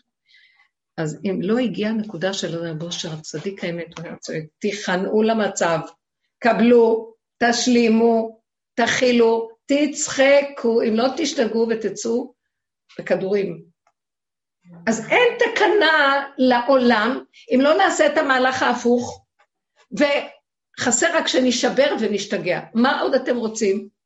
לא מלקקים דבש. וזה תהליך הלידה, דרך אגב. כל ההיריון הוא תהליך שהולכים מחודש לחודש והולכים ומתעלים ונבנה. בא המצב של המהלך של הלידה, הראש יורד, מתהפך כל הצורה, ואנחנו הולכים למהלך הפוך לגמרי. איזה מהלך זה? נטרפת הדעת, אין שכל, אין הבנה, אין היגיון, אין כלום. תלויים בין שמיים לארץ וזהו. ואין ישועה עד שבורא עולם נמצא שם בכבודו ובעצמו. גם שהמציאו את האפידורל. אני מכירה את אלה שלוקחות אפידורל, אבל רק מהמחשבה שמא יהיה להם כאבים, זה הגיהנום שלהם. אז לא חשוב, הוא תמיד יופיע באיזושהי צורה. כבר אין כאבים, אבל הם ימותו מהפחד שמא יהיה להם כאבים. ונוצרים להם דמיון הכאבים. אז לא כל שכן אלה שבאמת חוות את המהלך הזה, שזה פשוט לא נורמלי. אז זה באמת למות, וזה המקום הזה של המיטה של עץ הדעת, זה מיטת הישות. אדם אה, עובר את המהלך הזה, ומהי הישות הזאת? כולה דמיון, היא אפילו לא מציאות, ונראה לך שנשפכים לך כל הדמים, וזה בכלל לא עושה לך שריטה. זה דמיון נוראי בתוך האדם. אתם יודעים מה זה? זאת עבודה הזאת שאנחנו עושים. זאת עבודתו של אהרון הכהן, שוחט, שוחט, שוחט, שוחט, שוחט. שוחט את הנפש הבאמית, את הדמיון שיש לנו מהעולם. הדמיון. תשמעו, אני לא נשמע טוב, מי רוצה לבוא לעבודה כזאת? אני אגיד לכם את האמת, לא יעזור לאף אחד לדין. כשיגיע השלב, רב אושר היה צועק, דרך אחרת אין. אחד אחרי השני יבואו בסוף לדרך, לא תהיה ברירה. אבל אלה שעושים את העבודה והלכו קודם, קצת פילסו את השטח ונטעו קצת ורדים בסביבה, וסידרו קצת שיהיה נעים לאנשים שבאים. אבל אלה שעברו על זה ראשונים, תחשבו רגע, זה, זה אי אפשר להבין, וזה עבודה של דורות, זה לא ביום אחד ולא ברגע אחד. וגם אם היינו בבת אחת עושים את זה בזמן אהרון הכהן, הוא רק עשה משהו והוא נראה שלילי. סוף הדורות כולם יצטרכו להיכנס למקום הזה. ואני רוצה להגיד לכם, בתורה, כל מקום שהייתה ישועה, שיש פינות של ישועה, כל העניין של משיח מאוד מוסתר, בתורה, אין לו גילוי. אין לו גילוי. משיח מן התורה מן העין. מוצאים לך איזה פסוק פה ופסוק פה, אבל אין לנו שום דבר שמדבר עליו. אה, אבל יש קטעים. מעשה אה, לוט ואביהן, שמשם יוצא מואב, משם יצא משיח. מעשה יהודה ותמר, עם פרץ שנולד, מבית דוד, משם יוצא משיח. רות המואביה, שזה פגם בועז עם כזה ייחוס, מתחתן עם מואביה, שעוד לא היה ברור בכלל אם הייחוס נכון או לא, שיכולה לבוא בקהל ישראל, שמה הנקודה. אסתר בבית אחשורוש. איך יורדת בת ישראל לכזה מקום, ושם יש מחיית עמלק. זאת אומרת, היא שוברת, את, זה גועל כביכול, לפי הרצף היהודי של החיוביות והצדקות והטוב והנאורות של סור מרע ועשה טוב, פתאום כאן נהיה מהלך הפוך. זה המקום שמשיח מגיע ממנו. וזה המקום שכולנו נצטרך לקראת הסוף לרדת כדי לראות את הכלום של עצמנו ואת הלכלוך והזוהמה. ואתם יודעים משהו? אוי ואבוי לנו אם נשבר מזה. צריך להיות נרבים חזקים, מה שנקרא. זאת אומרת, להודות באמת. כן, כן, כן, אני הכי תקועה. וואי, תתבייש לך איך אתה נראה. נכון, אתה צודק, אבל מה אני יכול לעשות? וגם שהבן אדם שאומר את זה, הוא לא נשבר, כי הוא אומר, גם את זה ראיתי וכלום לא נורא, הכל בסדר. אני נושם, סימן שיש מי שמנשים אותי, תודה רבה. עבור. ככה אנחנו נהיה בסוף. אנשים כבר יצחקו. אנחנו הגענו למקום שהתחלנו לצחוק. בקבוצות התחלנו, כל אחד התחיל לספר את הפגמים שלו, ואיך התגלגלנו מצחוק על הפגמים. והיא אומרת לי, חכי, זה משהו, בואי תראי, תשמעי את הפגם שלי. וכל אחד מתחיל לפתוח את הפגם שלו, ואנחנו מגלגלים מצחוק. כבר התחלנו לראות את הגיחוך שבדבר. כי האגו נשבר מזה, למה האגו של עץ הדת עוד עושה כאילו עבודה, הוא עוד במצב, מסתכל על עצמו והוא נשבר, למה? כי כל התפיסה של וייתם כאלוקים של עץ הדת, הוא עוד מעט הולך להיות אלוקי בשמיים, אה, נשברת לו מול העיניים, והוא מת מזה.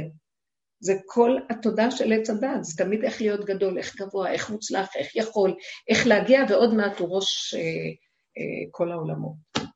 כל אחד מסדר לו איזה ראש. אם זה גנב, הוא חייב להיות ראש הגנבים. גם ה, כל השלילה והחיוב תמיד הולכת על הראש. ואם זה צדיק, אז הוא ראש הצדיקים, ולא יכולים לסבול את החיים אם לא. אז אבל לא, לא שמים לב את התחרות וקנאת איש מרעהו, אפילו בעולם של צדקות יש תחרות וקנאת איש מרעהו. אז קוראים לזה מאוד יפה, קנאת סופרים. תרבה חוכמה. תמיד יפו את זה. אבל זה הכל שקר. בואו נפרק את כל הכיסויים ונודה באמת ונסתכל עליה בעיניים. זה לא זה. רוצים את הלוחות הראשונים. אז נשברו הלוחות והביאו לנו את התורה שהתלבשה בתוך עץ הדת, והיא עכשיו ובתוך הסיפור היא גם כן אה, נבלעה בתוך זה, וצריך כל הזמן לברר אותה. והיא נעלמת, כי איך יכול להיות, אחרי כל הדורות ועבודת הדורות המופלאה של חכמים קדושי עליון בתורה, שבסוף היום החכמים העיקריים שלנו, ואני כבר, אני חושבת שזה לא החכמים, רק זה כל השרלטנים בחצרות של החכמים והצדיקים, שהם אומרים לנו, לא, אמרו שתלכו לעשות ככה, כולם ככה, כולם ככה, כולם ככה. אני כבר לא יודעת. יכול להיות שכן יש איזה משהו, בעולם התורה הוא הולך טבע מול טבע, דבר מול דבר. אז אלה הולכים, גם אנחנו הולכים, אין מה לעשות.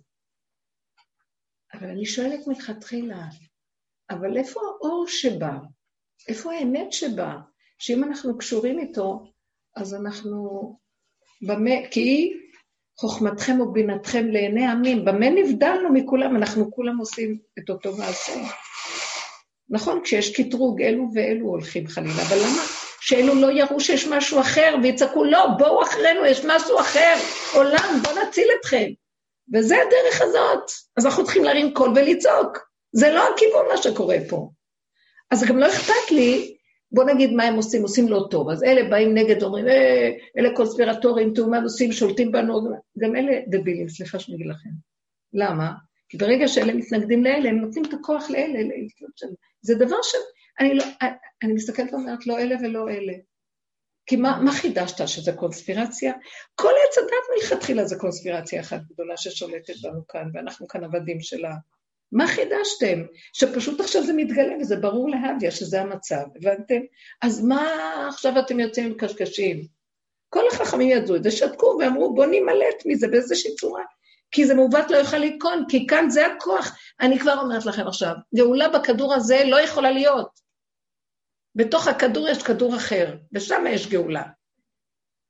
לא יכול להיות בתודעה הזאת גאולה, כי זה דבר בהיפוכו, והגאולה היא מה שבאמצע, ימין ושמאל תפרוצי ואת השם תריצי. הכוח האלוקי מתגלה רק בקו האמצע בין שני הפכים, כאשר אדם לא מתבלבל, לא מזה ולא מזה. איך אנחנו מבטלים את המצב הזה? זה לעבור את כל התופת ובסוף לצחוק. ולעשות פורים, יום הכיפורים, זה הכל. כי אין משהו אחר. אז עכשיו זה, המהלך הזה, צריכים לצעוק אותו בכל, ביד רמה. אין, מה, מה בחירות, מה קשור לבחירות, מה קשור כלום, איזה בחירות, איזה... מה, ניתן יד עוד לכל הסיפור פה. בואו נלך לכדור אחר, בואו תוריד את הכבש ותן לנו להתגלגל למקום אחר. מה זאת אומרת למקום אחר? אני רוצה להגיד לכם מה הוא. ודעו לכם שאני אני, אה, חסידת החיים, אני מתה על החיים, עם כל האיסורים והכאבים. בסוף כשהתחלתי לצחוק אמרתי, אין כמו החיים. איזה בריאה יפהפייה, אין כמו העולם הזה. אבל מה קשור אליי כל מה שקורה פה? ההוא עושה ככה, אני מתרגזת. ההוא אומר זה, יש לי מה להגיד על מה שהוא אמר. זה לקח את זה, מרגיש לי שהוא לקח לי את שלי. אין לי כאן בעלות ואין לי כאן דעה על כלום. לא רוצה להיות שייכת ומתרגשת מכלום, כי כלום כאן לא שלי. אז, אז כבר שימו לב מה קרה פה. פירקתי שלושת רבעי מהתודעה. כלומר, ברגע שאני משתמשת באותו עולם, אני מאוד אוהבת, אני גרה בירושלים. אני מאוד אוהבת את ירושלים. לא, איך אני אחליף אותה במשהו אחר? לא יודעת איפה יש עוד ירושלים. יש ירושלים של מעלה. אתם חושבים שאני אעלה למעלה? אני מורידה את הלמעלה למטה, זה מה יש, אין יותר למעלה. עולם האצילות פה, עולם הבא פה. ירושלים של מעלה לחיות. איך? בוא נצפצף על מה שקורה פה, ולא נהיה שייך לזה רגשית ולא דעתנית. כלומר, זה מתחיל מהדעת שמביעה דעה, ואחר כך מתרגשים. לא בא לי לא לדעת ולא, כן, שיעשו מה שהם רוצים, הם, הם לא מקשיבים לאף אחד, והממון בידיהם, אבל אתם יודעים משהו? כשאני לא נותנת להם במוח שלי כוח, הממון שלהם הופך לעפר ואפר, הדולרים יהיו זרוקים ברחובות וכל אחד יצעק, זה שלך, לא שלי. מה זה קשור בכלל? הכוח הזה, אנחנו נותנים לו כוח. אנחנו נותנים להם כוח בזה שבוחרים אותם, נותנים כוח בזה שהולכים לבנקים ורבים איתם. תוציאו את הכל, מה אתם, מה, תלכו, תאכלו, תחיו את הרגע כאן, מי יגיד לכם מה לעשות? תיעלמו מהשטח. עכשיו, מה זה להיעלם פיזית? את התודעה תעלימו, אל תחשבו שיש עולם, אל תתנו לו ממשות. את יודעת איזה תיקון גדול יהיה כשאת תסתכלי על הדוד הזה ותראי את עצמך, את הנקודה שלך, ותתוודי על נקודתך באותו שורש של העניין הזה. משהו ייכנס אצלו והוא כמעט ימות מרוב צער על מה שהוא עשה, וגם הוא ירצה לפייס ולפצות ולחזור בתשובה, לא יודעת מה. השם ישים בליבו את זה. הדרך היחידה שאני יכולה להסתכל על הנקודה שלי, אני אומרת, אוקיי, זה לא רק עצים, כי עובדה שאותך ואותה, זה לא מעצבן כמו שזה מעצבן אותי. נכון. אז זה לא רק העצים, חייב להיות פה נקודה אחרת. ברור, האחיזה שלך בשטח, האחיזה שלך בבית, האחיזה שלך במקום, במה שהוא עשה לא, לך וכל זה. יש שם נקודה. המקום של האגו, שהוא יודע שהעצים האלה חשובים לי, והוא בא ורומס אותם. כן, כן. כאילו... יש שם שייכות לא, שזה... הזלזול שלו בי, שהוא לא מתקשר, הוא שואל אם אני רוצה לבוא לקחת. ברור, ברור. והשם אומר, באותה נקודה, כן. את רואה איזה כעס יש לך בכאב, זה שהוא מזלזל בך?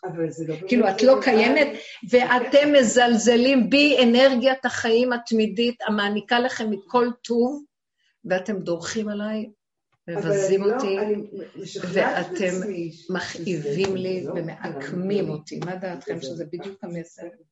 זהו. אה? אני אומרת, זה לא נראה לי הגיוני, אני אומרת, זה לא נראה לי הגיוני שבגלל זה אני מתעצבנת, בגלל הצלצול, כאילו, אני מבחינתי משוכנעת שזה כואב לי על העצים, ועל זה ש... אוקיי, אוקיי, טוב, טוב, יפה מאוד. אני את רואה, רואים את שאת תלמידה. של הדרך, שכבר יודעת ללכת בדקויות עם הפנס, אני בחורים ובסדקים, ולדייק עם עצמך מאיפה באמת בא. אם זה היה רק כן. העצים, אז הייתי. מתעצבנת על זה גם. אני נהנית. כאילו... נפלא. נפלא, אפשר להביט בזה בכל מיני צורות. יש נקודות נוספות. אה, אה, של גדיעה מהשורש, יש נקודות. אבל יש דבר אחר שאת יכולה גם לראות מעצמך מאיזה זוויות אחרות, כן? יש גם נקודה כזו, וברור, זה נהדר שאת יכולה לעשות את זה. בני אדם לא רואים את הדברים האלה, מה שכאן את מדברת. שהם יכולים לראות את עצמם ולהגיד, זה לא רק זה, זה לא האגו של הכאב העצמי שלך, אבל כל מיני נקודות ואחיזות שאת רואה מבחורים ובסדקים. זה פשוט מדהים, וזאת העבודה שעשינו. אבל התכלית של הסוף מה? להגיד, אבל אשמים אנחנו. זו הנקודה שקשורה אליי. וגם לא להאשים את עצמי גם, כי ככה זה כאן תמיד. אחרי ששירשתי והודיתי מעשה יום הכיפורים ועבודתו, שנה הבאה יש עוד פעם יום הכיפורים. אני כבר לא מסוגלת לעמוד בזה. כבר הגעתי למקום שאמרתי לו בנעילה, ריבונו שלם, תנעל את העולמות. אני לא יכולה יותר... עוד פעם, אני עושה את זה, אני הולכת, אבל אני כבר, אני כבר עושה את זה כמצוות אנשים מלומדם, בלי לקחת שום דבר ברצינות. כי מי שחי יום-יום את יום הכיפורים, כבר יום הכיפורים בעצמו, לא, או אצלו יכול להיות אפילו פורים. גם יום הכיפורים. כי זה כבר בדיחה. אז תתגלה, תרחם על העולם וגמרנו. כי זו תוכנית שקמה ונכנסת ועוד פעם ועוד פעם, ואין לה דבר סוף. ולכן כשאדם לוקח על עצמו עבודה אמיתית עד הסוף, הוא פטור מהרבה דברים. כי הוא כבר נגע בשורשים ופירק. האדם הזה כבר שייך לאור של משיח, לדרך החדשה של החיים החדשים. שכן יש יום הכיפורים, וכן, כתוב, יום הכיפורים יישאר לעתיד, פורים יישאר לעתיד. עתידים מועדות להיבטל. זאת אומרת, תישאר היסוד הפנימי של הכרת מיעוט מציאות האדם. הוא לא מציאות, רק הבורא חי וקיים. כי זה התכלית של כל הווידויים והפגמים, לדעת שאני לא מציאות, רק אתה חי וקיים. כי אני תמיד מועד. אז הנברא מודה שאין עוד מלבדו.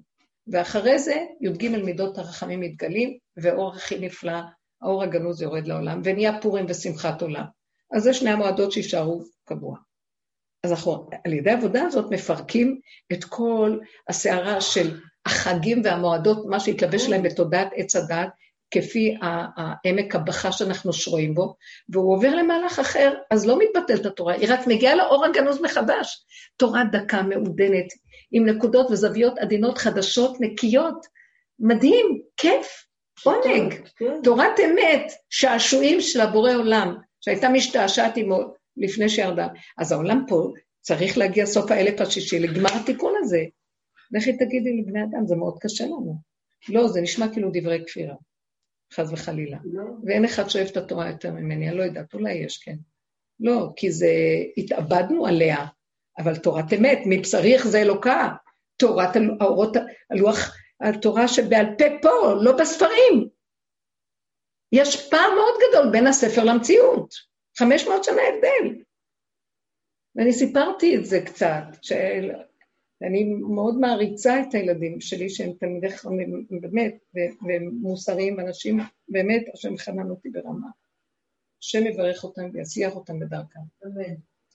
אבל הם בתפיסת הגלות, זה מאוד מאוד קשה לפרק את התפיסה הזאת. וחלק מהם כבר לאט לאט עם הדרך, כן? כי זה לא עוזר לי לדבר, אז אני אומרת, תחי את את האמת ותראי שזה ישפיע וגמר. בדיוק באתי לשאול, לדבר. מה את עושה? לא, הפסקתי הרבה, אבל למשל דוגמה מה שהיה. אולי לא. סיפרתי את זה, אולי סיפרתי כבר באיזה שיעור. אה, יצאנו השבת, ל... יצאנו לקחת, המשפחה, יצאנו לאיזה שבת כל המשפחה.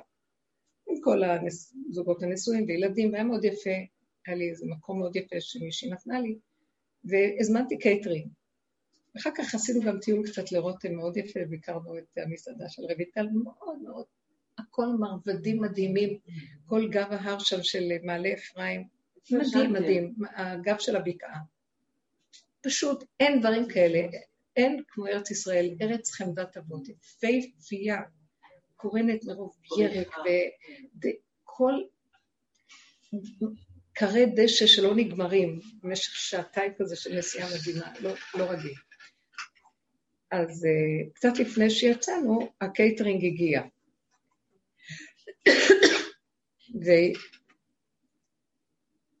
וכשאני הזמנתי קייטרינג, הכשר הכי טוב שיש בבד"ץ, וכל מיני דברים לכבוד שבת, ועכשיו אה, מקבלים את הקייטרינג, הבן שלי אומר לי, הוא משגיח שמי שמביא את הקייטרינג כנראה הוא ערבי. עכשיו, הוא נראה בהיר כזה, אבל פותח את הפה לדבר, אז מרגישים שהוא ערבי.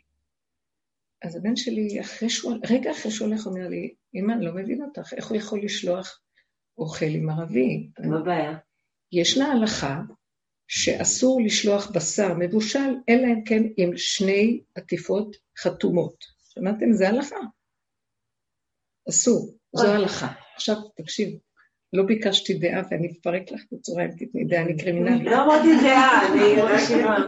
זה הלכה כתוב בספר, אוקיי? אסור. את הולכת במטוס, נותנים לך בשר, נכון? יהיה עטוף חתום. את קונה בשר, תמיד יהיה עטוף עם חותמת. כמו שתי כיסויי ראש, אוקיי. אוקיי. בייחוד בשר מבושל, מדובר על מבושל. אוקיי. אז אני אה, אמרתי, תראה, הכל סגור. נכון שזה לא הרמטית וזה לא בעטיפות חתומות, אבל זה סגור. יש כאן בעיה הלכתית. ואז אה, הזמנתי פרוסות בשר, והזמנתי אה, שניצלים, רציתי לפרק אותם, תרגיות, עופות, כל מיני מינים. ואז, אה, וחוץ מזה דגים, סלטים. ואז ואז הסתכלתי עליהם לרגע, ואני לא ידעתי מה לעשות לרגע. כמה טרחתי, כמה עשיתי, באמת, אבל הלב שלי כל כך שמח, והכל, ראיתי, שכינה פתחה לי את הכל, והכל התארגן. מי בכלל הסכים מהרגע לרגע לסדר לי כזה קייטרינג להרבה אנשים, וכל כך יפה, והכל... ו... ואז לרגע התבוננתי בהם, ואמרתי לעצמי, אני חיה בעולם אחר. המחשבה שלי זה איך יכול להיות שהשם יעשה לי את זה, לא יכול להיות. הוא כל כך מותק השם, שהוא, זה, זה ראיתי אותו בחוש על כל דבר, אבל הם חיים עם הספר, וזה מה שרציתי להביא עכשיו את הדוגמה. ואז לרגע נעצרתי ואמרתי, אני לא יכולה עכשיו להגיד כלום, התעייפתי, אני לא אומרת. ואז אמרתי, טוב, יצא לי משהו פשוט, אז לא, אז לא נאכל את הבשר, אז לא נאכל את העופות, ולא נאכל שום דבר. יש דגים וסלטים ולחמניות, וזה מאוד יפה. במילא אני לא אוכלת בשר, לא אכפת לי. אבל לא בגלל שלא אכפת לי. כן. משהו בא בפשטות ואמר, אני ראיתי ישר את ההתנגדות שלהם, לא, לא יכול להיות, שבת, נכון, כזה אוכל טוב, לא יכול להיות, לא יכול להיות. טוב, אז תאכלו. לא, אבל לא יכול להיות, כי כדי נשארו תקועים בשני דבר והיפוכו, ועכשיו אנה אני באה. אז הם צועקים, אמא, אז תרימי אליו טלפון ותגידי לו מה לעשות. אז אמרתי לו, מה אתה סבור שיעשה? שהוא ישלח אוכל חדש על ידי איזה שליח יהודי? זה שעה. מישהו הסכים, הוא הסכים לשלוח את זה עד לב שהיינו, כי בדרך כלל הוא מכיר אותי, אז הוא לא יעשה את זה, זה ממש שעה נסיעה. וכבר די מאוחר. זה לא דופן, ברור. ואני חשבתי, אמרתי לדעתי, תקשיב, מה, מה ההלכה אומרת את זה? אני עכשיו מסתכלת במוח שלי ואומרת, מה יכול להיות שהערבי הזה ילך לכפר הערבי, ייקח כל האוכל, וישחט בהמות אחרות, ויעשה בדיוק את אותו רוטב, את הכל, ויבשל ויסדר הכל, ויביא לנו. הלוא על זה חוששים. אבל אמרתי, אבל זו הלכה, זה בספר. ואז ראיתי את הפער בין המציאות פה למציאות הפשוטה, אה, ולא אמרתי כלום. הוא אמר לי, רק תתקשרי אליו. אמרתי לו, אני יודעת, אני אתקשר, אבל מה יכול להיות? ראיתי אותם סוערים ולא, אז הרמתי טלפון, כמה פעמים הוא לא ענה. התחלנו לנסוע, יצאנו לטיול, ואמרתי, מה שיהיה, אני לא יודעת כרגע. ובאמצע הדרך אני מתקשרת אליו, ואז אני אומרת לבעלי, תעצור כאן, כי לא יכולתי לדבר ליד בעלי, כי אני לא רציתי לדבר ליד בעלי. והתחיל, ייקח את הטלפון ליד. אז יצאתי הצידה, ואני אומרת לו, מה עשית לי? מה עשית לי? הוא אומר לי, מה עשיתי לך?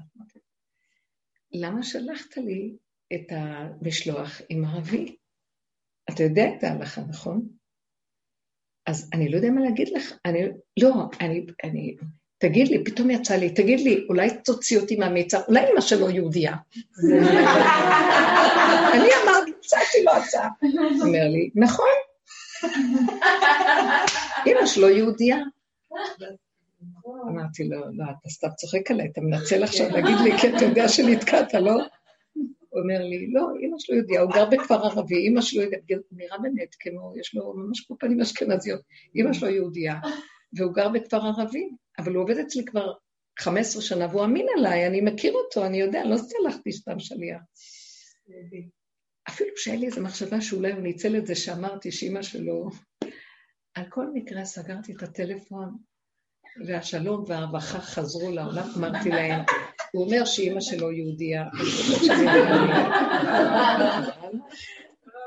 אמרתי לו, אמרתי לך, הברירה היא על פתוחה. חוץ מזה אמרתי לו, אז התחלתי לתת להם את ההרצאה שנחתנו ברותם, דיברתי איתם, מה עולה בדעתך? נכון שההלכה כתובה, והלכה היא דבר חשוב, והיא ניתנה הלכה, זה הגלות והקלקול. גלינו מתורה שבעל פה, שבבשר שלנו ברור לנו, והתרחקנו מעל אדמתנו ועלינו לדעת, ואנחנו בתוך הספריות עם ראש שרואה כללי, כללי, כללי, וכולם אותו כן, דבר.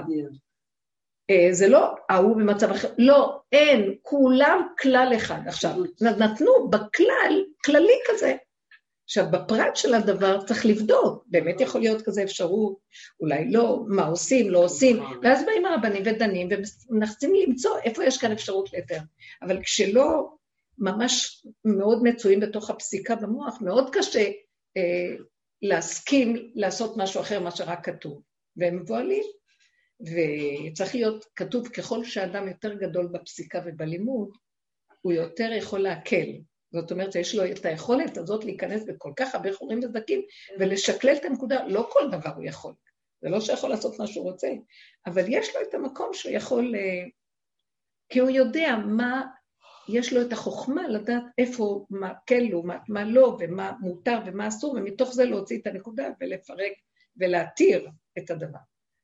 אבל אמרתי להם, אבל תקשיבו רגע, אני לא באה להגיד לכם הלכה, ואני קטותי, ובשם השם שאישה לא תפסוק הלכה, זה כלל בתורה. אני באה להגיד לכם דרך שאנשים יכולים להביא כרגע לעולם וקצת. אנחנו נכנסנו לתוך מצב של עבודה מאוד מאוד פנימית עמוקה, עמוקה, עמוקה, שמתו לנו החיים. ועכשיו, מה שיקרה יקרה וכבר זה לא קשור אליי. ברור עולם חייב להתגלות פה. כי הגולם הוא לא, הוא מסר את החיים, אין לו מציאות, העולם לא שלו. וכל מה שהוא פועל, מאחר והוא גולם והוא ריק, מוכרח להיות כאן מי שמנהיג אותו, כי הוא גולמי, הוא כלום. עכשיו, אני לא אומרת שאני כבר במקום הזה, אבל אני, אני אומרת לכם, אני ראיתי שכל האירוע הזה וכל... אני במצב הזה הרבה פעמים, כי אני כל כך כבר חלשה, ואין לי כוח, וכל המוח, וכל החקירה והידיעה והעבודה, ומתים וקמים, ותחיית המתים ועוד פעם מתים, ועוד פעם, עד שמגיעים למקום של, ראיתי שהכל זז, למה שהשם ירצה להכשיל אותי? מה עשית? למה שירצה להכשיל אותי? וגם, אם הוא רצה להכשיל אותי, אני לא, אני לא מתנגדת לו. על המקום אמרתי, מה שאתה רוצה, אז לא יהיה בצר, לא כלום, זה לא מעניין, כבר לא אכפת לי, אני לא באה לריב על כלום. לא מוכנה להתנגד לשום כוח מנגד. מיד נכנעת לו. יאללה, חבר שלי, מה שאתה רוצה. אז שלא יהיה דגים, שלא יהיה בשר, לא מעניין אותי, השבת שלי היא לא תלויה בכלום, נשימה ומתיקות. לא, אבל שבת של עץ הדת חייבת בשר ודגים וזה וזה וזה, וצריך זה וגם זה, וגם שלוש סעודות, וגם, הכל לענג את השבת, לענג את הכל, אבל להמית את הנפש, כן? אבל עונג הספר, עונג השבת, עונג... וכשאנחנו נראים שאנחנו נכנסים לשבתות, אה, אני, באמת, אני רואה את עצמי כל השנים.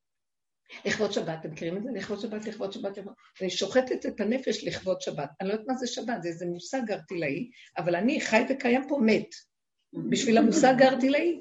כי זה באמת, שבת זה דבר קדוש, אבל אני כרגע יותר קדוש מהכל, כי אם אני בפיקוח נפש, אין טבעת ואין תורה ואין חיים. הכל זז מול זה, ואני בפיקוח, הגולם בפיקוח נפש, ורק שם התורה שבעל פה יכולה להתגלות והשכינה תקום. פיקוח נפש. אבל מי קובע פיקוח נפש? האדם עצמו.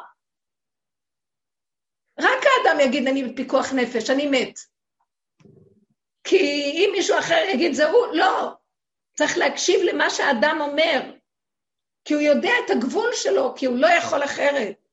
אז אמרתי לו, אני לא מבטל את ההלכה, אני רוצה רק לשקלל אותה עם המצב של הבשר, והכל יראה אחרת. אז אם אני חיה בגולם, אז אני השבת. השבת היא לא שם.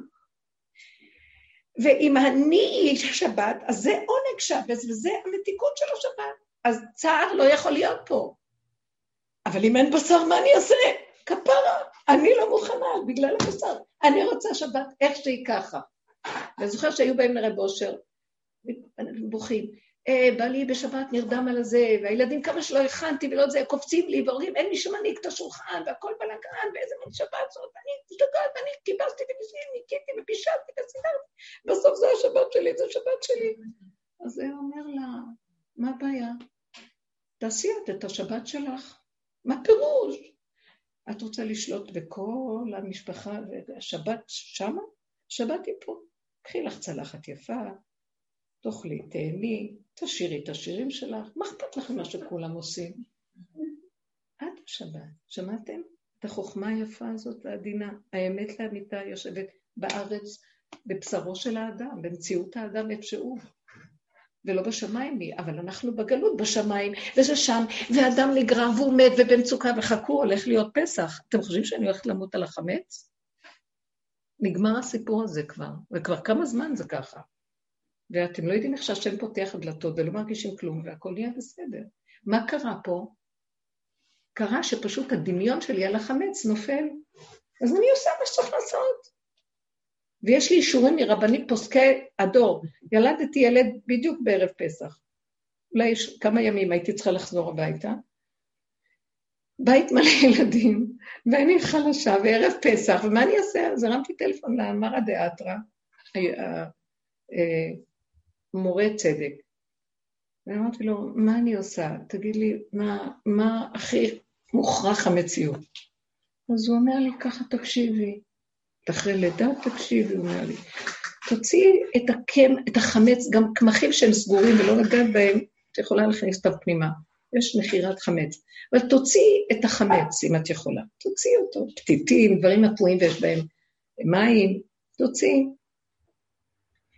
תסגרי ארונות, תקחי מטלית, תנגבי את המטבח, מטלית לך תנגבי את המטבח, ואת השולחן תטאטי, ותעשו בדיקת חמץ. אמרתי לו, ומה עם המזרונים, ואיך יפרמו אותם, וצריך ומה עם, מה זה חלונות, ואין זכות שהייתי... אני צוחקת כמובן. זה לא, לא חייב כלום, זה מה ש...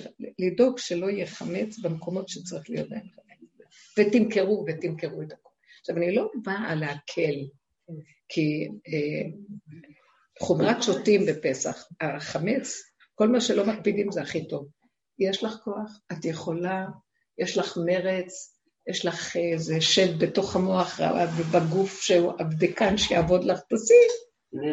אין לך, את בכלום, תעשי את המינימום, ואל תפתחי את המוח יותר, ולא לבדוק בכלום, רק תמכרי את הכל, תזרקי, מה שאת יכולה שאת יודעת שיש חמץ ממש.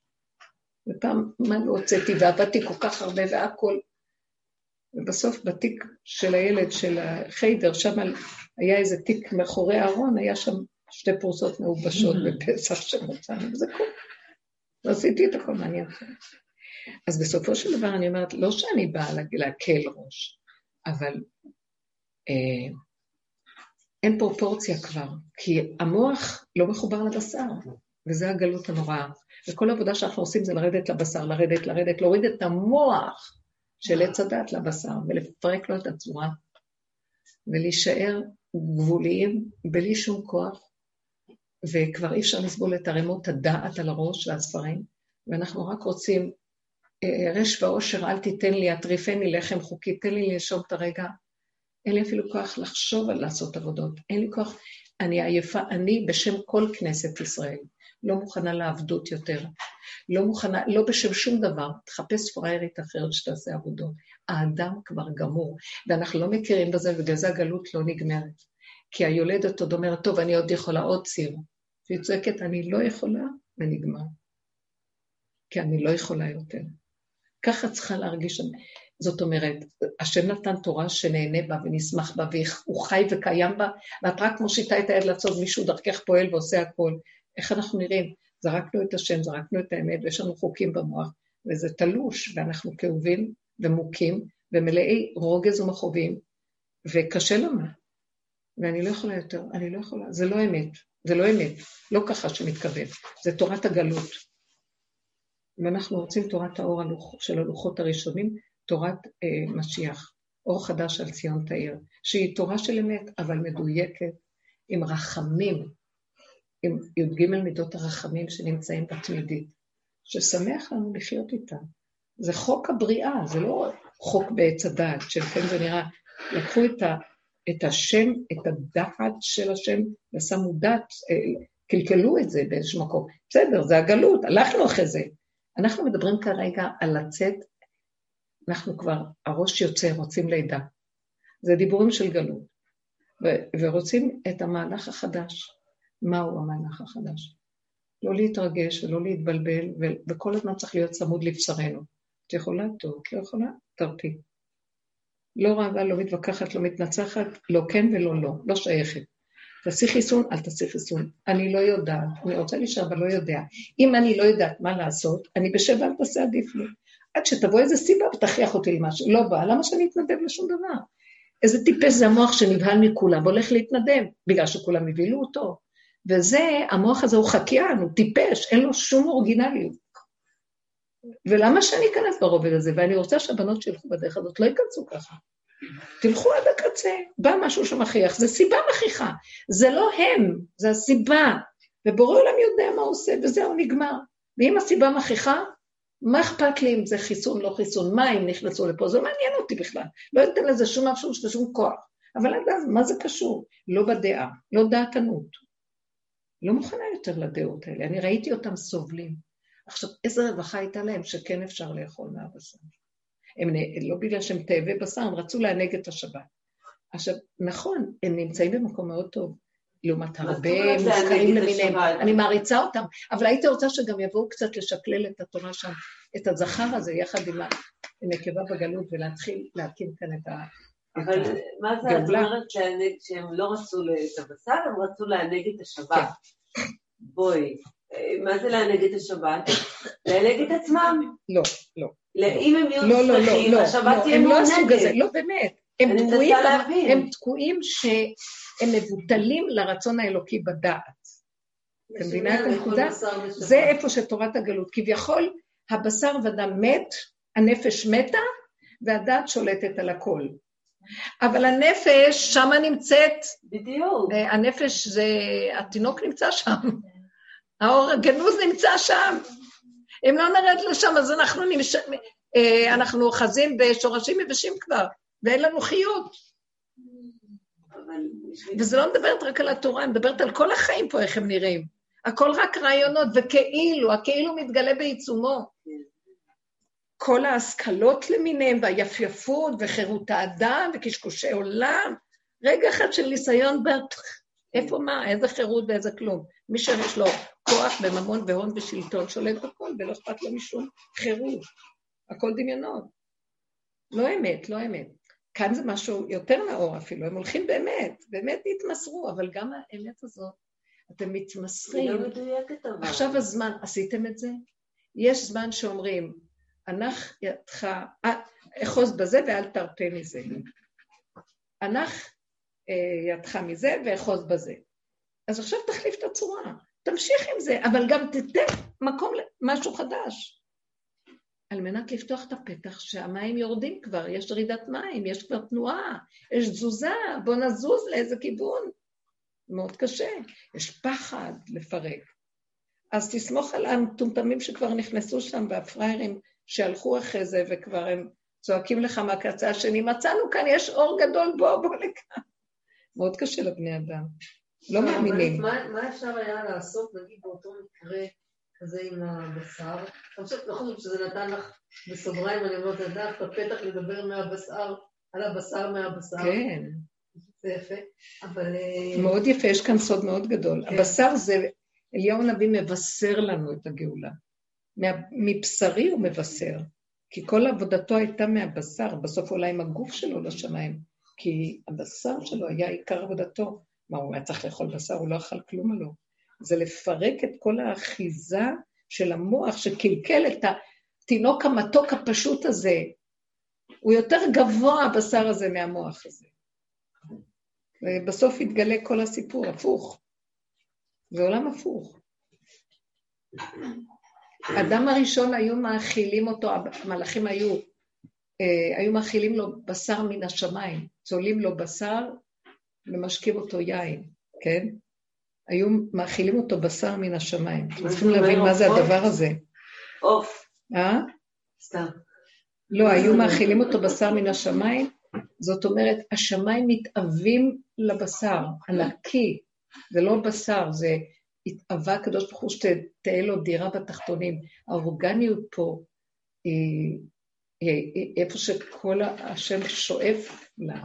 יש לו את כל העולמות הרוחניים המופשטים, בלתי נתפסים, והוא מתאווה לגבוליות ולפשטות הגולמית החומרית פה, נקייה, לפני עץ הדת, כותנות אור, אבל כותונת, שהיה בה אה, איזה צלם.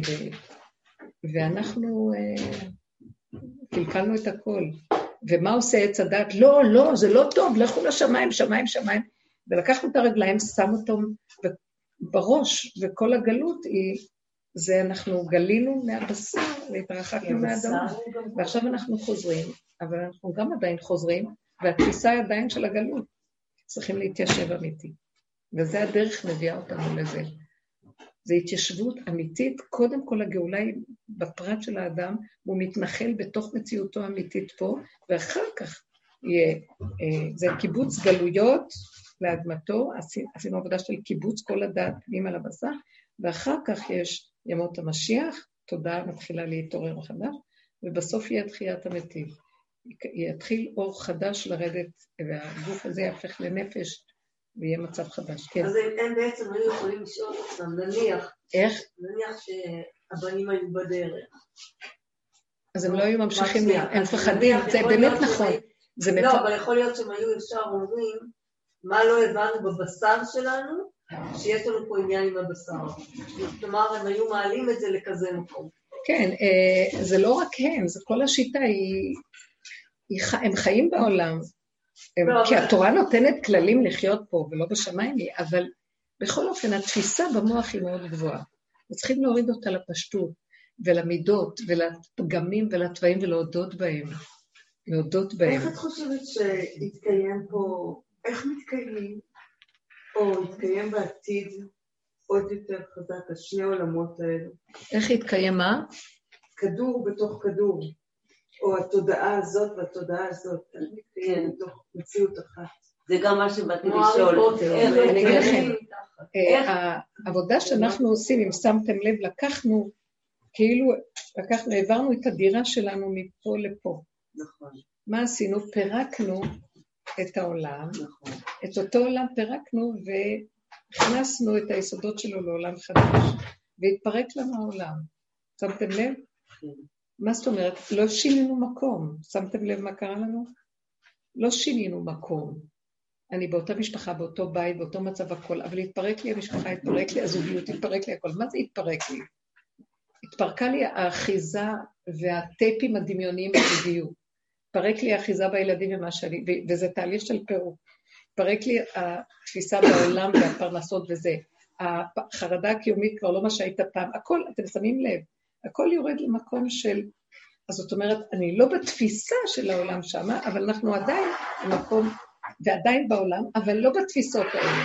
זה נקרא כדור חדש. כן, אבל יכול להיות שפיצול גם בין אנשים ממש. אז באופן טבעי אני לא יכולה להיות חברה של הרבה אנשים מה שהייתי פעם.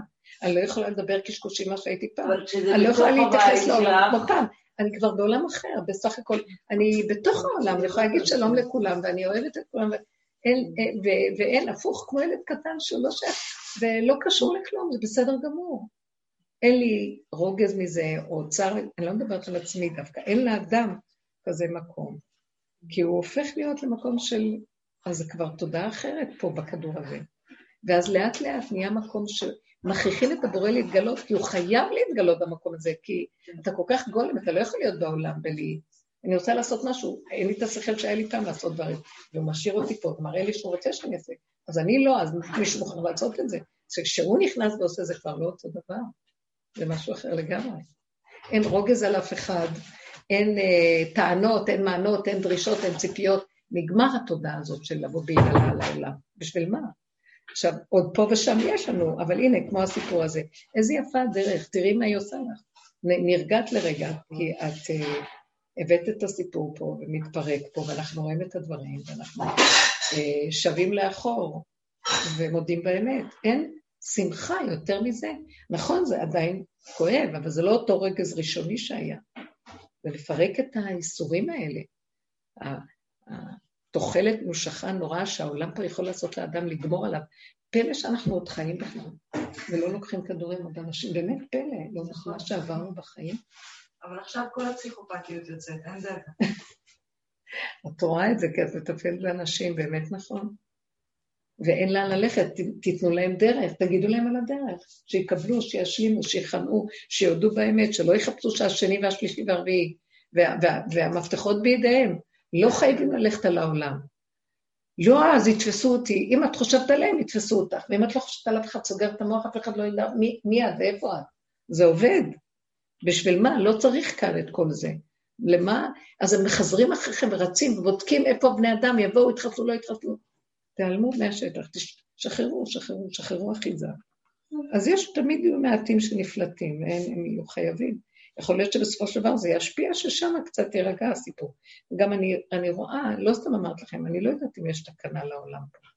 לדעתי זו תוכנה כזאת, שיש לה סדר וזמן, וכשיגמר הזמן שלה יפלטו אותה, ויכניסו אותה עוד קצת, עוד פעם, יש כזה ארכיון של תוכנות. ובסוף הבורא יכניס את התוכנה וישתמש בה עוד פעם לאיזה סדר שהוא רוצה. היא תוכנה קיימת, מסודרת. יש לו הרבה תוכנות כנראה.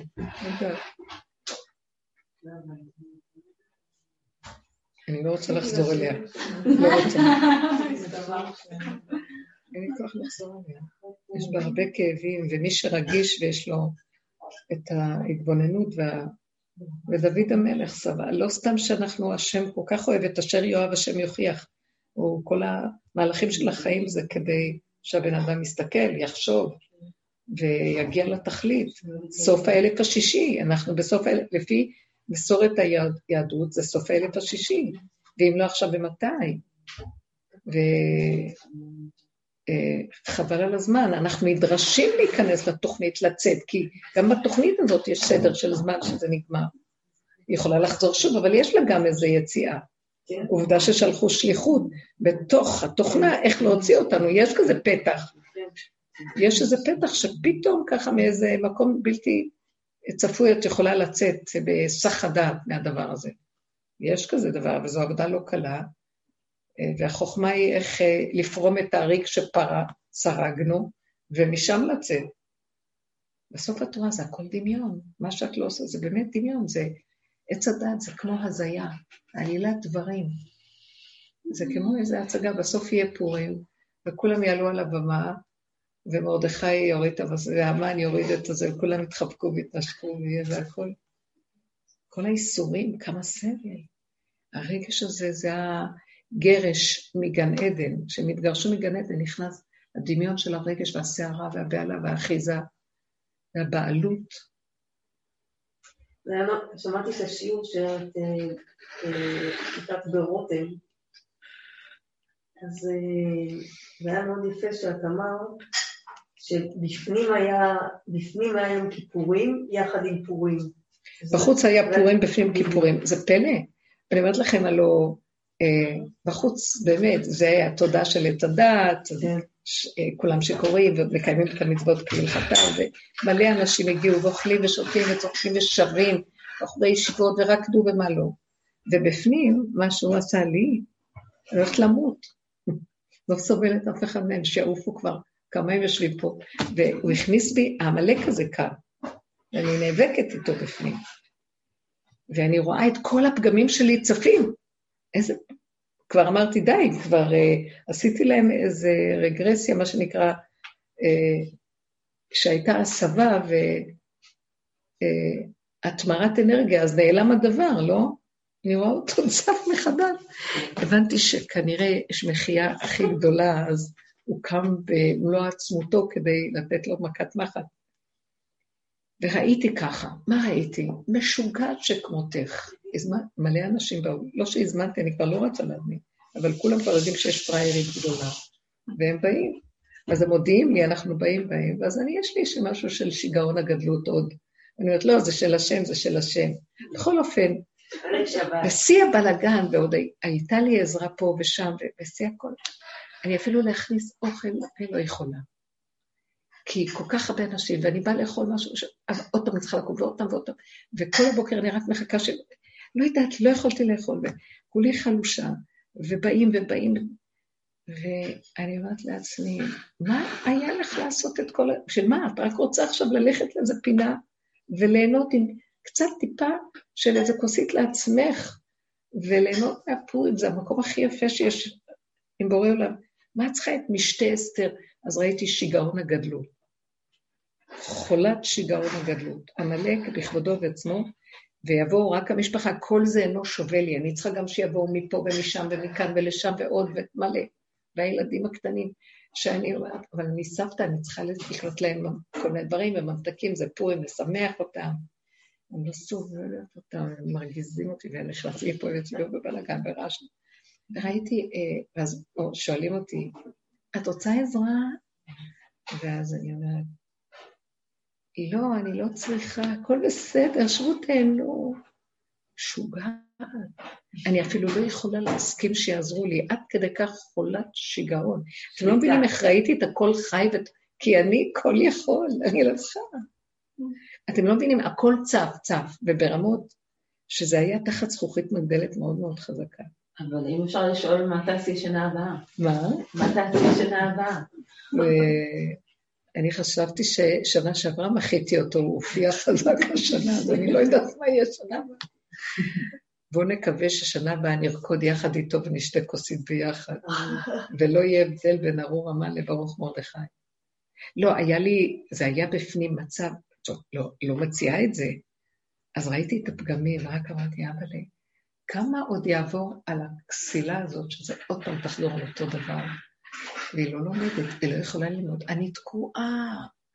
אז אוי לי מיצרי ואוי לי מיוצרי, ואני לא יודעת איזה גיהנום יותר טוב, כי אם אני לבד, נניח רק קצת, זה בשבילי גיהנום, לשיגעון של הגדלות. ואם אני עם הרבה, זה גיהנום שאני לא יכולה לסבול את אף אחד. אז תקשיבי, אין לי מוצאות. ואני תקועה בין עץ הדעת הזה, ואני יוצאת אותו, מתי תמחה את הרשע הזה, שאין לו מנוחה, והוא רץ לצחצח פה, ואחר כך הוא רץ לצחצח שם, וכל החיים שלנו, מה אתה רוצה? ואני באמצע תקועה, גנבו אותי, כי גונבת מבית אבי, תחזיר אותי אליך, ואני כבר רוצה לסבול. זה היה ככה כל הזמן. ועוד אחר כך מתקשרת אליי איזה מישהי מחוץ לארץ באמצע. את חייבת לעזור לי, את חייבת לעזור לי במצוקה נוראית, אני, השעה מאוחרת עכשיו אצלנו ואני נשארתי, כי את חייבת לעזור. ואז אני אומרת לה, טוב, אחרי הכל, תראי, ייגמר פה, איך בסביבות 12, אני אדבר איתך. עכשיו אני גמורה, שחוטה, אין עולם, וגם עם העזרה אחרי זה, בסוף כולם נשרעו שיכורים, מי יעזור לי? אנשים עם הילדים והגברים שיכורים, בדרך כלל הם עוזרים לי, אבל אני... לא, אין עזרה. אז מישהו פה, פה מישהי נתנה איזה יד שם, אבל זה הכל. ואני כבר גוררת את עצמי, ונזכרתי שאני צריכה עכשיו להתקשר לחוץ לארץ עם הזום ולתת לה. ואני לא יודעת מה לעשות, וישבתי ונתתי. לא, לא, אין, הכפייתיות של מוכרח, הכל. ואז אה, אחר כך נשכבתי במיטה, לפני שנשכבתי ישבתי, זה היה כבר אחת בלילה, לא, כבר הגעתי למצב שאני מדברת איתי והיא רוצה עוד להמשיך לדבר אחרי שעה וחצי, ואז אני אומרת לה, לא, תראי, אני חייבת להסיק מסקנות ממה שדיברנו, ואני חייבת פסק זמן כדי לחשוב מה תהיה הפעולה הבאה שצריך לעשות במקרה שלך. בכלל לא חושבת פעמיים. אז היא הבינה אותי, כן, כי יש לה אינטרס שאני אחשוב מסקנות מה להגיד לך.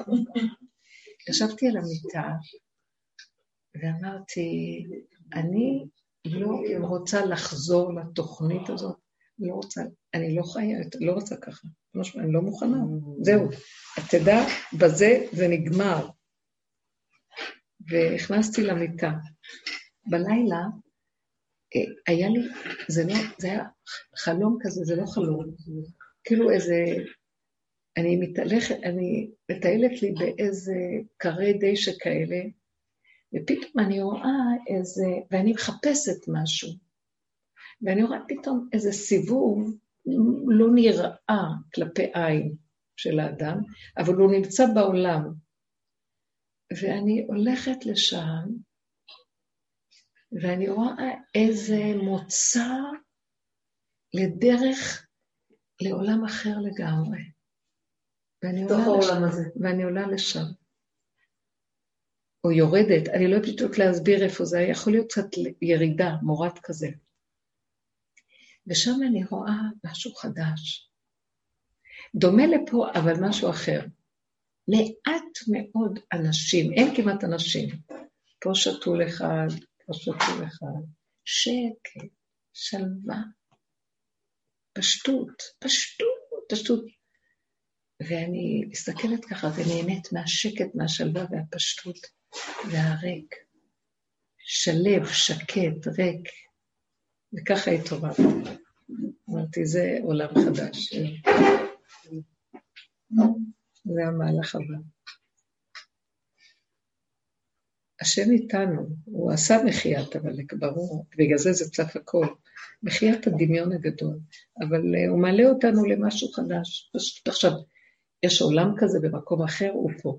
ואחר כך הבנתי, אני מתהלכת בעולמי, לא רוצה לחשוב על אף אחד. מה שאני צריכה, אתה חייב לתת לי, כי אני בעל כורחי, הוכח המציאות. ואני לא אכפת לי מה זה יעשה, לא זה יעשה, כן יעשה כלום. לא רוצה להתרגש, לא רוצה לדעת, לא רוצה כלום. מה זה קשור אליי, כל מה שקורה פה? זה העולם שלי הפרטי, וזה הכל השאר זה שלך, זה לא קשור אליי. אני בעולם אחר. הבנתם מה אני אומרת? המוח הזה, כשאת מנטרלת אותו, את עולם אחר. מה קשור? למה, למה אה, להרוג אנשים, לחתוך, לריב, לברוח? אין, באותו מקום. אין מוח, אין מוח. תבינו, אין את המוח הזה שדן, ששופט, שמבקר, שדורש, שמצפה, אה, שמקטרג, שמבקר, שמה לא. כי מה קשור אליי מה שהוא עושה? זה, שמתי לב, הקליפה הזאת של הרגש, של הבעלות והשייכות, של המדוזה, של עץ הדת, שזה הקלקול, נופל, נופל, זה היה כלום. ראיתם ילדים קטנים וחברים? תינוקות קטנים, טוב להם, הם בעולם משלהם מדהים, מה קשור אליהם? כלום. רק שלא ייגעו בנקודה שלהם, ומה שהם צריכים לבוא עד אליהם, ויקבלו מה שהם צריכים, וטוב להם. המוח הזה זה שיגעון. התוכנית זה המוח. מה זה תוכנית? זה מוח הדבר, התוכנה זה מוח הדבר. מה אכפת לך מכלום? אין אחיזה לא בזה ולא בזה. עכשיו, זה כל העבודה לשחרר אחיזות בילדים, כמה אנחנו אחוזים. המסכנות והמערכת של כל החיים שלנו נשברת לנו כל רגע מחדש. למה שאני אשבר בעד מישהו? מה אנחנו יכולים לעשות? יחיה טוב, לא יחיה, מה את רוצה שאני אעשה? ואם אני כן, כן אה, מציג לי משהו, ואני לא מצליחה להשתחרר, אז, אז שוב זה, זה הפגם והאבא תיקח. בדיוק, תסכימי, תסכימי, תגידי, אני לא יכולה להשתחרר, אני תקועה, תרחם, כי יש לי עוד את התקיעות. אבל גם, אל תהיי תקועה מהתקיעות. נכון. אל תתרגשי מההתרגשות, כן. הבנת? גם את זה לשחרר את כל מה שמעורר לנו סערה ורגש על הדבר, כמה שאפשר. אז יש בה סערה, אל תסערי מהסערה. אין מה לעשות. ולאט לאט זה מתנדב. יש משהו עכשיו סגולי שקורה, שבאמת אין לך כוח. הוא לוקח את הכוחות האלה, ולתועלת שהוא לוקח אותם. כי אז כוח כל הכוחות יגיע, והוא ינהל את המצב. וזה ככה יותר טוב מהכול. כי אם זה הכוח שלי, אני אחריב את עצמי במו ידיי, ברור. ואין לאל ידי לעזור לזה. זה מנגנון שאי אפשר לעשות איתו, רק זה עכשיו קורה, וכל העבודה הזאת שעשינו היא להגיע לאין אונים, והאין אונים אה, מולידה, זה הגולם שמה, הוא רואה סיבות, והסיבות זה אלוקות שנמצאת בתוך כל דבר, והיא מובילה אותך, וזה את עושה מה שאתה... ואת אומרת דבר שאת רוצה, כי בלתי אפשרי אחרת, וזה נהיה. אני שמתי לב לזה. עוד מפריע לפעמים העץ הדעת שלא מאמין שאת יכולה להגיד וזה יהיה. אז הוא עוד פה מרחק. תורידי את הכל לפה. לפני שאת אומרת זה קורה. כן, ממש, ראיתי את זה. כי אני לא יכולה אחרת. אין לי כוח. ועוד אני חושבת, אוי, אני צריכה ללכת לעשות זה ולעשות זה. פתאום אני אומרת לעצמי, אין לי כוח לעשות כלום. זה חייב להגיע עד אליי וזהו. אחרי שעה משהו קורה, ומישהי הרים הטלפון, כמה דברים ראיתי. והדבר רץ ונהיה. אמרתי, אבא זה אתה, אני רואה אותך חי וכאלה. עכשיו, זה לא אכפת לי כלום, אני בתוך העולם, משתמשת בשירותים של העולם, אבל אין רגש לדבר. זו תודעה חדשה שיורדת לעולם. ככה, אם יש משיח בעולם, ואני חושבת שיש כזה מקום, שיש דמות כזאת, הוא חי ככה, ופשוט, בשקט. והוא מחכה אה, לסיבה שזה יהיה אפשרי לו. יכול להיות שהוא מנסה והוא רואה שאין עונה. כמו במצב של העגל, שזה עוד לא המצב, שעוד אי אפשר לקבל. נכון. אז בסופו של דבר, מעשה אהרון פה מרמז על מה שיקרה באחרית הימים עם העבודה. נצטרך לרדת למקום הכי גרוע ורק משם לצאת. הוא פתח לנו שם את הפתח לעבודה.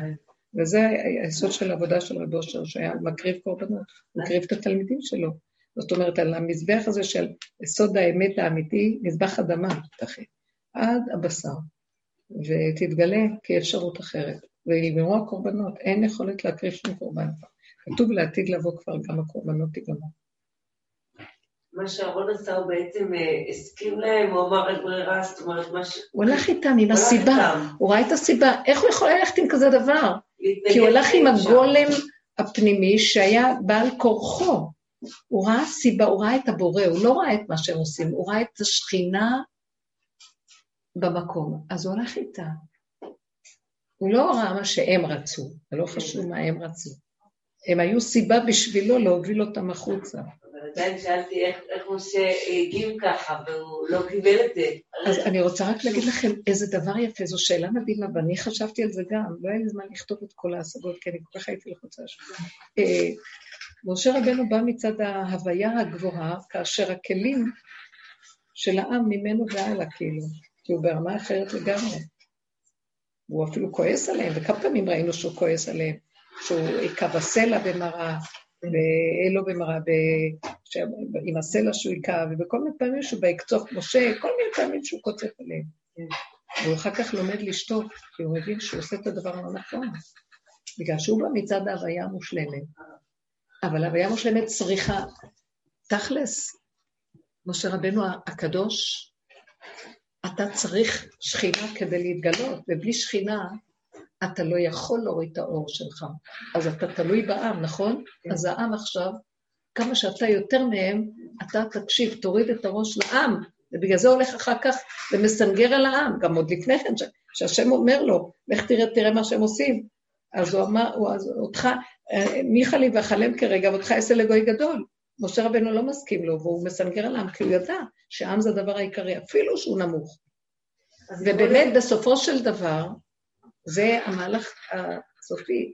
אז הוא אומר, הנה, אני אומר למלאכים שהרע הוא חייב להיות המציאות, אחרת לא צריך שם תורה, ואני בעצמי לא סובלת הרע, אז אני כל כך גבוה ולא צריך... אבל צריך שכינה כדי שההוויה תרד, ובלי העם שיעשו את העבודה הזאת, מה שאהרון כבר עשה והכין את הדרך, לא יכול להראות האור הזה לרדת לעולם ולגאול שוב. אז חייבים להתמעט ולרדת עם העם. ואז אחרי זה באמת הוא מבקש, ילך נא השם בקרבנו. אנחנו לא זזים פה בלי שהשכינה תהיה איתנו, מבקש מהשם אחרי זה, הרי נא את כבודיך, וכל הסיפור שם, כי הוא מבין שהשכינה היא העבודה העיקרית, והעם והשכינה זה כל העבודה. אולי מאותה סיבה... לכי מעטי את עצמך, העם התמעט למצב של השכינה, ואנחנו צריכים להעריך את זה וללכת בהתמעטות. וכל האור של הוויה צריך להמתין, אורות לא בשמיים היא, וחייבים להכין את הכלים. כל הדורות האלה זה רק הכנת הכלים, ועכשיו זה שיא הכנה. צריך מדיח. אז קדימה, כן? אז אולי מאותה סיבה של העגל, מאותה סיבה הוא גם היכה בסלע, כי זה גם, זה היה עוד שבירה שהוא לא יוכל להיכנס לארץ ישראל, כי אם הוא היה נכנס... יכול להיות. הכל מסתדר לפי הכיוון הזה, שבעצם ההוויה, הנה, זה יפה מה שרציתי גם להגיד, ההוויה שרצתה לגאול כבר אז, אומרת למשל, אתה לא תיכנס לארץ אין עכשיו, יש הרצה של 3,500 שנה. של גלות, ובסוף אתה תרד והוא משיח. משה הוא משיח. סליחה. משה הוא משיח. בסוף הוא גואל אותם, הוא יבוא לגאול אותם, הוא כמו שהוא משיח. אבל הוא לא יכל קודם, רק אחרי שהכלים מוכנים, שיש שכינה והיא קמה. עבודה של אהרון הכהן רב אושר, דוד המלך, זה המקום הזה, של אלה שירדו לבית המטבחיים, ונכנסו לתוך החושך והזה, ואין מה לעשות, זה תהליך הלידה, הוא תהליך הכי מזעזע. וזה לא היפייפות שהיא סגורה והכל בדעת יודעים. זה תרד, תבשיל שרוולים, תשלוף את הסייף ותיכנס לתוך החושך הזה. זה קשה מאוד. וזו עבודה שעכשיו אנחנו נדרשים בדרך שלנו, זאת העבודה, וזה מה שצריך להביא, להקים את הפרפר הזה, הזחל נגמרת עבודתו, והגולם כבר, אה, הגולם הוא, מח...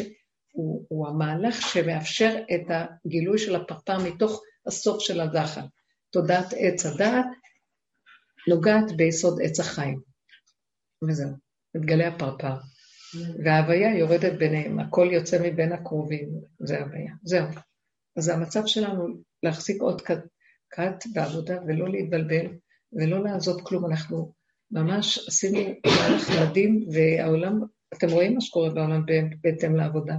כל העולם בא לקראת הנקודה. אולי יש עוד אנשים שיצאו, ברור, ויגיעו למקום הזה. תהיה גאולה לכולם, אבל המעטים האלה שהלכו ככה, זה כדור אחר. אתם מבינים מה אני אומרת? אחר כך העולם יחזור שוב, לא חשוב, אני לא... אפשר לתת על זה, יש לימוד שלם על הדבר הזה. מה זה ימות המשיח ומה זה תחיית המתים, המיטה ותחיית המתים. תודה רבה, יפות שלי. תודה רבה. תודה רבה.